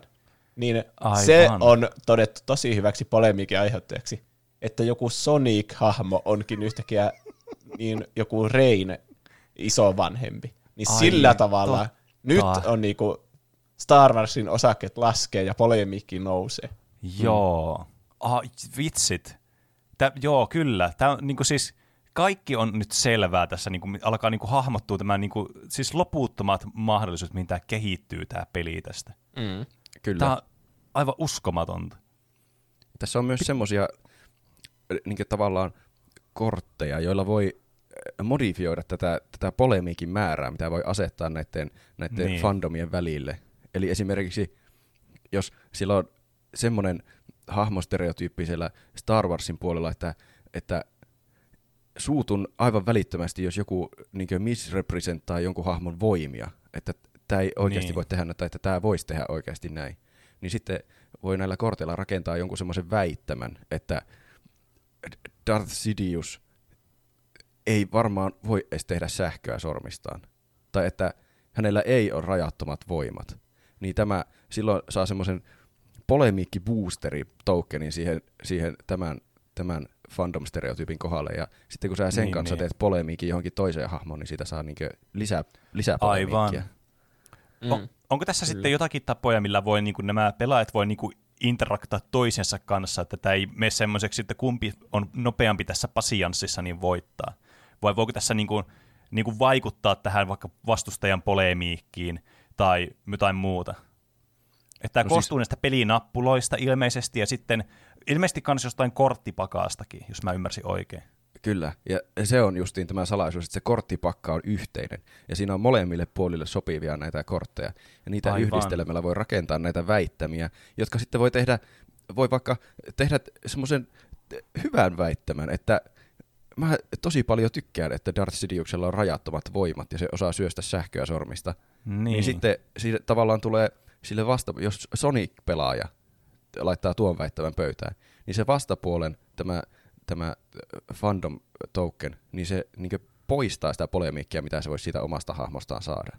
Koska se Aivan. niin leppyy se, leppyy se, se niin Niin, niin, fanistereotyyppi. Niin, niin. Eli yritetään niinku Sonic-fanien pitää niinku keksiä tämmöisiä positiivisia niinku yhdistelmiä Star Warsille, niin silloin se polemiikki pienenee sieltä. Mm. Ja sitten vastaavasti Star Wars-fanit muistuttaa vaikka Sonicin näistä 3D-peleistä. Ja siitä, tässä on se erityisesti se hyvä kombinaatio, kun Sonic pussas kerran sitä oikean, oikeaa ihmistä siinä Mm. yhden pelin lopussa. Aivan. Niitä on näistä, niinku, näitä, näitä tapahtumia sitten näistä eri peleistä ja eri tuotoksista sitten niinku voi yhdistellä myös niinku tähän itse peliin, että se ei ole vaan niinku konseptuaalisella tasolla. Niin. Samoista Joo, joo. voi vaikka sitten muodostua, että Ray ja Adam Driverin näyttelemä hahmo, niin mikä sen nimi on? Kylo Ren. Kylo Ren. Niin, että ne pussaa. Niin sitten se on taas niinku Star Warsiin liittyvä, mutta käytetään jälleen sitä pussaamiskorttia. Joo, siinä. joo, kyllä, kyllä. Tuo oli Ai- oikeastaan vain esimerkki yhdestä näistä meidän näistä kortista, jossa te- tehdään, tuodaan tämmöinen mahdollisuus esiin, että joku unohtaa tuommoisen tosi tärkeän hahmon nimen. Se luo aivan mieletöntä polemiikkia sinne Star Wars-fandomin keskelle. Se on Aivan. jopa semmoinen dodomedaa, jos voisi näin kutsua niin käytännössä, että sillä saat tosi kovat modifierit sinne. Että joku, mm. joku siellä fandomissa, joka väittää olevansa fani, niin ei muista niin jonkun tärkeän hahmon nimeä ollenkaan. Totta. Ja tätä voi tietysti laajentaa, näitä fandomeita riittää vaikka muille jakaa, niin näitä voi varmaan sitten myös niinku seuraavista expansioneista tulevia fandomeja voi sitten pistää myös näitä aikaisempia vastaan, että tästä saa tämmöinen pitkä niin kuin tämmöinen iso pelisarja sitten, josta voi keräillä sitten nämä omat suosikki-fandomit itselleen. Kyllä. No niin, kyllä. Eli kaikki, kaikilla on vähän semmoiset omat tavoitteensa, millä Niin. aiheutetaan polemiikkia mahdollisimman paljon. Mm. Joo, Siinä kehittyy tavallaan kaikille fandomeille semmoinen oma pelityylinsä. Niin, niin, kyllä, kyllä. Tämä, tämä oli kyllä siis, tämä, siis tämä, tämä täytyy pistää heti printtiin tämä peli, koska tämä, tämä on semmoinen, mistä me tällä Hasbrohilla tykätään hirveästi, että tämmöisiä niinku, tämmöiset pelit, jotka kehittyy koko ajan eteenpäin ja niitä tarvii, sitten luultavasti myös tulee sitten jossakin vaiheessa jotain lisää juttuja vaikka tähän Star Wars-fandomiin, että kaikki ei ole vielä heti saatavilla. Että totta olette suunnitellut, että näihin tulee sitten jotain niinku boostereita, mitä pystyy saamaan, että vai onko tässä niinku, aina tällä base-pelillä pärjää vai miten, miten te olette niinku miettinyt? Sehän menee silleen, että kun Star Warsista lopulta tulee seuraava trilogia elokuvia, niin, Niin. niin sitten se on vaikka yksi paketti. Aivan. Mm. Tai sitten uusi Sonic-peli, joka Niin, niin, niin, niin, varmaan on ihan surkea, niin sitten, tai hyvä. Jompi kumpi, se joko vaikeuttaa tai helpottaa sitten Sonic-fanien matkaa kunniaan. Niin, niin, mutta se jotenkin muuttaa sitä strategiaa sitten aina jollakin tavalla. Mm. Joo. Ei, siis t- ei, mulla ei oikeastaan mitään lisättävää tähän fandom vs fandom niin kuin peliin, että jos te, jos te ette halua vielä niin kuin sanoa mitään closing statementteja tähän, niin mä sanoisin, että tämä haastattelu on ollut täydellinen menestys kyllä. Kyllä mä oon ainakin aika ylpeä, mitä me sen kahden viikon aikana saatiin aikaan siellä huvilassa, että Niin, ihan, kyllä. ihan niinkö todella hienot pelit saatiin aikaiseksi. Näin On, on. kyllä. Huomaa, että olette tehnyt koko ajan tö- töitä ja keskittynyt siihen olennaiseen asiaan. Mm. Että Kyllä. nämä oli aivan loppuun asti hiottuja, että mä pistän tuolla niin, niin pistän viestiä noille meidän tuotantotiimeille, että tätä lähdetään sitten ajamaan eteenpäin heti, kunhan saadaan sijoittajien hyväksyntä sitten seuraavassa kokouksessa tästä asiasta. No niin, loistavaa.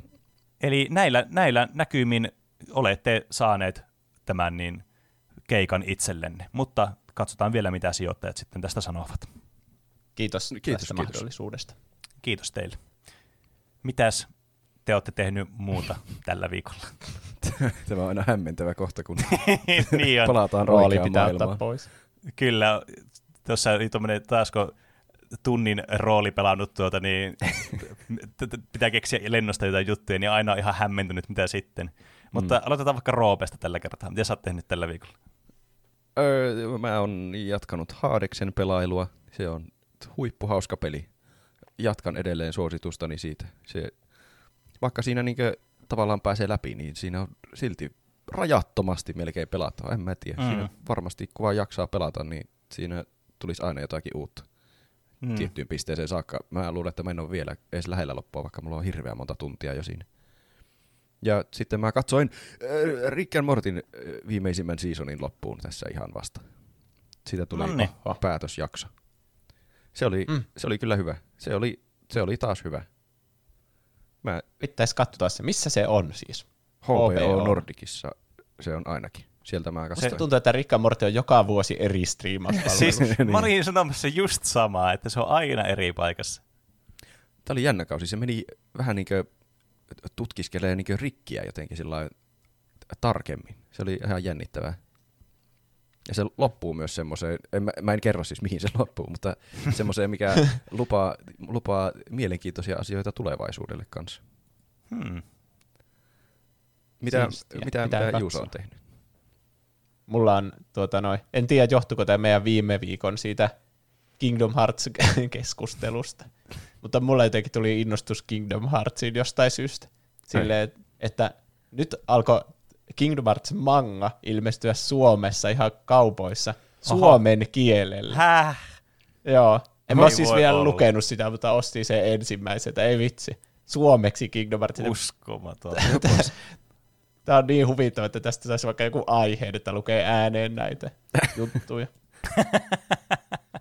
ja sitten sille niinku tämmöiseksi ö, companion tekemiseksi ostin Kingdom Hearts Melody of Memoryn Switchille, eli sen Aa, uusimman Kingdom niin Heartsin, joo. Oh. jota mä en ole vieläkään pelannut, niin mikä on vähän outoa. Ehkä sen takia, kun se on semmoinen musiikkipeli, niin ei ole jotenkin ollut semmoista, että mun on pakko pelata tuo. Niin, vielä. niin. Mm. Mutta sitten kaipasi jotain hauskaa Switch-peliä, jota voi sohvalla siinä pelata pari biisiä siinä ja silleen. Niin se on ollut ihan hauska kyllä. Hmm. Vaikkakin Switchillä on väärinpäin näppäimet, eli siinä lyöään niinku Asta, joka on pleikkariohjelmien ympyrä, ja hypätään Bstä, joka on pleikkariohjelmien X. Ja sitten kun on tottunut pelaamaan Kingdom Heartsia silleen niinku just toisinpäin, että hypätään ympyrästä ja lyö Xstä, niin Aivan. Niin. se, se minua vähän niin kuin siinä alkupelissä on Aha, nyt mä muistankin, hiertänyt. muistankin, että muahan häiritsi tosi paljon, kun mä rupesin pelaamaan Kingdom Heartsia, että nämä väärinpäin nämä näppäimet, että miksei Xstä Mm. hypätä. Niin, kyllä. Tuossa ne on niin käännetty sitten järkevästi päin. Niin, mutta se on häiritsevää, kun on tottunut sit siihen toiseen. niin, kyllä. Koskaan ei ole Niin. hyvä. Mm. Pitäisi pystyä tehdä niin kuin kontrollissa, että vaihtaa vaan ihan kaikki näppäimet eri päin, ihan miten haluaa. Niin, se olisi kyllä se tuntuu paras. itsestäänselvyydeltä ja ominaisuudelta, mikä pitäisi olla kaikissa peleissä. Niinpä. Hmm. Mitä Pene on tehnyt? No, mulla jotenkin tuntuu, että tämä viikko vaan hujahti tuossa silmien edessä. Mä tota noin, niin, aika paljon niin kuin, musiikkijuttuja tehnyt, yrittänyt saada biisejä valmiiksi, että niitä voisi joskus julkaista, kun viimeisestä on taas kulunut jonkin verran aikaa. Ja sitten pelailu jotakin pubgia ja ö, sitä Ghost of Tsushimaa vieläkin, että en ole päässyt siinä vielä ihan hirveästi eteenpäin. Mä oon jäänyt nyt siinäkin, siinäkin vaan menemään vaan joka paikka ja missä me, me tehtävässä eteenpäin, mutta pitäisi varmaan ehkä vähän nopeuttaa sitä omaa pelitahtia siinä. Mut niin, siinäpä se ei mitään oikeastaan ihmeellistä, että mitään uutta en ole aloittanut tällä viikolla tai semmoista, että oi, kat, nyt, nyt katsoin ensimmäistä kertaa tämän tai nyt pelasin tätä tai semmoista, että aika semmoista perusmeininkiä. ei kyllä. mitään sanottavaa. No niin, se on sitten varmaan aika siirtyä kaikkien lempisegmenttiin. Miten meni noin niin kuin omasta mielestään? Meille voi tosiaan lähettää viestejä, kysymyksiä, kommentteja, aiheehdotuksia, meemejä, ihan mitä haluaa. Meidät tavoittaa tosiaan sieltä Instagramin ja Twitterin kautta, jossa me ollaan nimellä Tupla hyppy. Mä yritin käyttää mun Sekä sairautta sähkö- hyödykseni. sekä sähköpostiosoite on, Podcast at tuplahyppy.fi.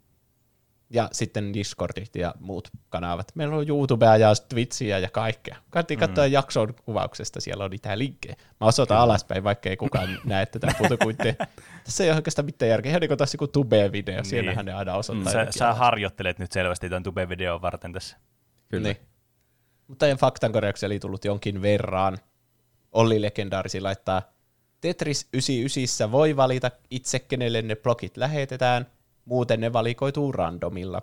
Hmm, Okei. Okei. Okay. Se Aivan. on paljon järkevämpää kuin että ne menis kaikille. Niin. PNB Gamer laittaa, Jobin posti tarkoittaa huonoja uutisia tai surullista tietoa. Sain Jobin, tässä lainos, sain Jobin postia, veli joutui sairaalaan, kun mursi jalkansa. Mutta close enough teidän biisianalyysissä. Mä en muista edes, mitä Niin, me analysoitiin. Ja, Se oli joku, Joku- joku... jotakin katastrofia tai jotain. Se myyrä kertoi olevansa Jobin posteljooni. niin, kerta. Mutta mä en muista, että Mutta mihin mun mielestä se- määritelmään me päädyttiin Jobin postissa. kun mä selitin, että siinä raamatussa se Job on se tyyppi, joka, niin, joka joutuu niihin koettelemuksiin aina. Ei kun Niin. Mä veikkasin, Joo. että onko se se, joka niinku tuo ne vitsaukset, mutta vissi se. Jobin posti ainakin, että se vaan tuo uutiset niistä. Niin. Mutta mun mielestä meidän tulkinta oli parempi siihen niinku biisiin nähden. niin. Ja kyllä kai se, eikö, kai se oli niin melkein sama kuin tuokin tulkinta. Siinäkin luki, että Niin, close enough. Kyllä. niin. Ridezu laittaa, miten jokaiseen jaksoon tulee KH-viittauksia? Joo. Avaa se johtuu silmäsi, niin tajuat. Lammas. Tämä kaikki on vaan niin Square Enixin niin salaliitto ja me eletään simulaatiossa. Niin kyllä. Me saadaan elämäeliksiiriä siitä, että joku sanoo, että mä oon alkanut teidän takia pelaan Kingdom Heartsia. Niin, kyllä. Disney Ahaa, omistaa nuoruuteni kaiken täällä. tulee takaisin. Minä olen mestari Xehanort. ja sitten Röb laittaa korjauksena. Tosiaan niistä saatanan nimistä. Se on kirjoitettu caps lockilla tuo saatana, niin sen takia mä luin sen tuolla. Aivan. Kyllä Pene oli orrella se Bizdesnuts, Beelzebub, tarkoittaa kärpästen herraa. Tietenkin se muutti tarkoitustaan. Alun perin se ta- saattoi olla, terveisin Wikipediasta, ylhäinen herra. Ja Zibub siitä on kääntynyt hebreassa kärpäseksi ja myöhemmin testamenttien versioiden ja muiden kirjoitusten mukaan Beelzebub muuttunut kärpästen herraksi, mikä itsessään ei tietenkään ole tarkoittanut välttämättä saatanaa, mutta se on häneen voitu yhdistää halveksuvan nimen vuoksi, eli homma lähti tangentille niin kuin tämä podcast. Lucifer on taas sitten tunnetumpi Morningstar valon tuoja. Hän oli korkea-arvoinen enkeli, joka sitten Jumalan aatteiden eriäväisyyksien vuoksi jiitattiin pilven reunalta. Muut tunnetut nimet, yhteydet tai variantit, variaatit. No, kai se on sama asia. Eri tarinoissa sekä lähteissä on sitten siinä eh, si- käärmeenä, joka sai Eevan syömään omenan, tuhoaja, antikristus, syyttäjä, pimeyden prinssi, alamaailman johtaja, Dracula ja peruspaholainen. Tuo Dracula oli jotenkin kurvebo. Niin. Tuhoaja, antikristus, syyttäjä, Darth Sidious. Nämä muuttuu kerronnan mukana aina, mutta se konsepti pysyy samana. Paha voima, milloin mikäkin aiheeseen liittyen. Jotain hommaa oli kans, ettei olisi mainittu, että se johtaisi mitään alamaailmaa alustavasti vanhemman testamentin mukaan, vaan olisi tuleva Banished to Eternal Flame. Itse kyllä dikkaan enemmän tästä Mestan Jebu, joka valvoo tätä ihmisten syntikeissiä, ja se on vastapuoli, joka kuitenkin on rationaalisempi ihmisille kuin iso heppu siellä pilvellä. Joo, mä pistin Edged, Edged sisään. What, do, what you gonna do? PS Juuso osaa kyllä yllättää elämällään ja tiedollaan, taidollaan. No, siinä tuli kiva kehu mulle siinä lopussa. Kyllä. Kyllä, mutta ei, mutta ei lukutaidoillaan. Mm. Joo, nämä vähän vaikeita välillä. Niin me, varsinkin tulee ihan uusia asioita täältä. Mm. täältä. Mm. Tossahan, tuossa tuli melkein aiheen verran asiaa saatanasta ja sen Niin historiasta ja raamatusta ja kaikesta. Hmm. Oikein jännä. Ja mitä muita viestejä ja aiheehdotuksia meille on tullutkaan tällä viikolla? Kuuntelin teidän jakson nyt tuosta laulun sanoista ja sanotaanko näin, että ei ole mitään kulttia bussissa. Mutta kiitos tästä huumorista, minkä saitte aikaan jaksossa. Terveiset oululaiselta bussikuskilta, joka kuunteli teidän jakson yötöissä. Ai vitsit. niin kyllä. Totahan me ounasteltiinkin, että sieltä tulee tommonen että väite, että Mm. ei ole kulttia bussissa.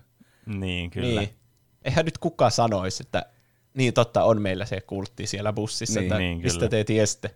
Tämä biisi on ollut meidän salainen koodi siitä lähtien, kun se kultti aloitettiin. Jep. Mm. Mutta niin, mukava kuulla, että bussikuski pystyy ottamaan tämän huumorilla tämän meidän Mm. Totta. aihe, kun se oli yksi eniten tangenteille lähteneistä aiheista ehkä. Joo. Mm. Oikein hauska, kunhan sen ottaa huumorilla. Näin jo. Kyllä.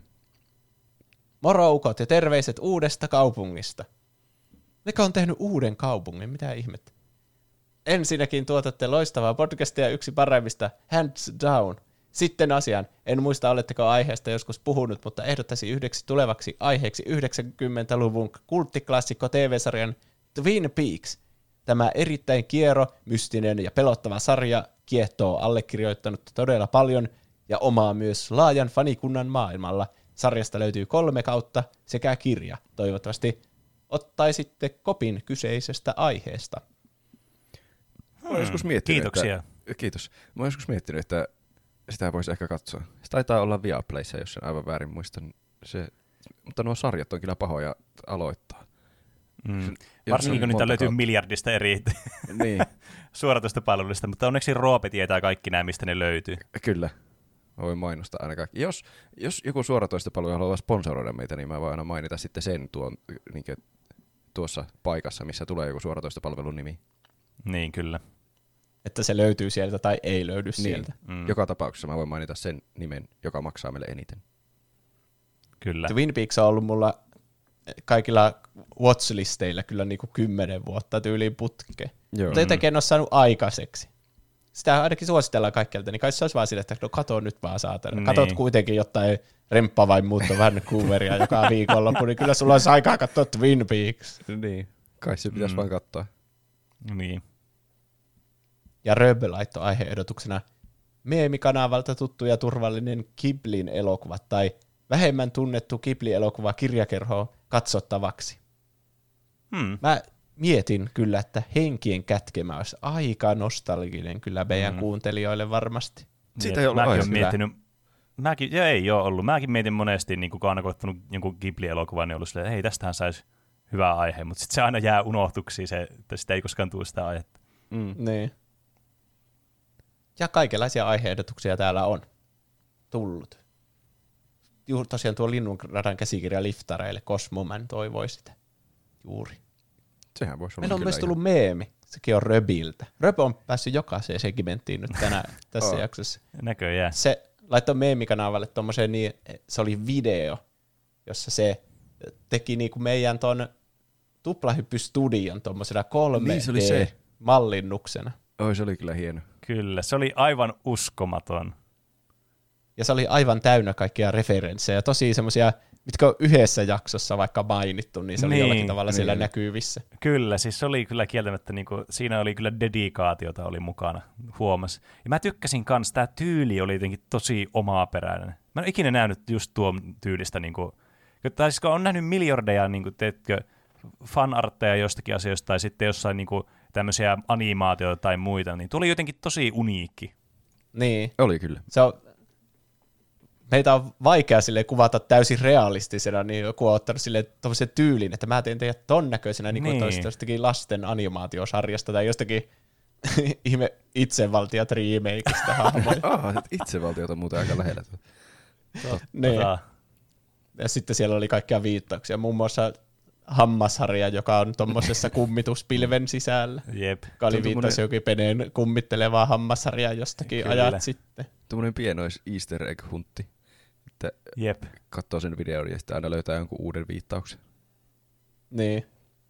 Tuossa ruudulla lukee muistiinpanoja. 120 HZ. Mitä tuossa? Mulla oli Top- liian pienellä tuo kuva tossa. Top 10 anime betrayals, teenjuonti. Ainakin kaksi teraflopsia. Mm. Kaksois.d. Mutta se oli Kyllä. tosi hauska. Oli kyllä. Kannattaa katsoa sieltä Discordista tuo, mistä puhutaan. Siinä Kyllä. kuvataan ympyrää sitä tu- tuplahypyn studiota. Hmm. Onko teillä niinku mitään paprikamix-suosituksia tai jotain semmoista? Ei, ei ole kyllä mitään ihmeellistä tällä kertaa. Ai, aika niin kuin hiljasta ollut Paprika Mix-suositus listauksessa. Mä oon yrittänyt Nyt muutaman jakson ajan pitää hengissä sitä, mutta nyt ei enää riittänyt suositeltavaa. Mä katsoin kyllä Snowpiercerin yksi päivä. Ja se on vieläkin niin hyvä kuin muistinkin sen jostain kahdeksan vuoden takaa tai jotain. Mutta musta tuntuu, että mä oon suositellut kyllä sitä jossakin niinku semmoisessa kesäloman suositukset Niin, jaksossa. jep. Niin, se on Vitsi, pahin tässä. ei muista ollenkaan. Jos joku kuuntelija haluaa tehdä hyvän ja tylsän työn, niin kuuntelee kaikki jaksot läpi, missä on paprika, miksi ne suositeltu jotakin ja listaa ne johonkin, niin sitten voi aina katsoa, onko sitä suositeltu ja sitten voi suositella jotain Niin. uutta eikä vanhaa. Niin, sitten me voidaan itse päivittää sitä listaa, että ei tarvitse taas pistää kuuntelijoiden vastuulle. Ymmärsinkö mä oikein, että jotkut Discordissa teki semmoisen jaon, että ne kuuntelee eri jaksoja ja kerää niitä pubivisa-vinkkejä. Siltä se Vai kuulostaa. mitä ne keräs? Niin. En tiedä. jotakin mä katoin sellaista. Mutta jo- jos tämä on totta, niin aika niinku päheetä. On kyllä Niin. suurta omistautumista. No on kyllä. Ihan Varsinkin kun se on vaan semmoinen randomi juttu, mikä tulee aina mieleen, että Niin, tässä on semmoinen pubivisa-vinkki. kyllä. Ja Paprika Mix suosituslista olisi kyllä mielenkiintoinen, kun se on Niin niin, semmoinen, vain tietyt harvat, pap- harvat paprikat sinne pääsee. Mm. Niin, kyllä. Ja sitä on monet kysely, että miksei sitä ole missään sitä paprikan listaa, niin kuin paprika mix-listaa esillä. Niin. No,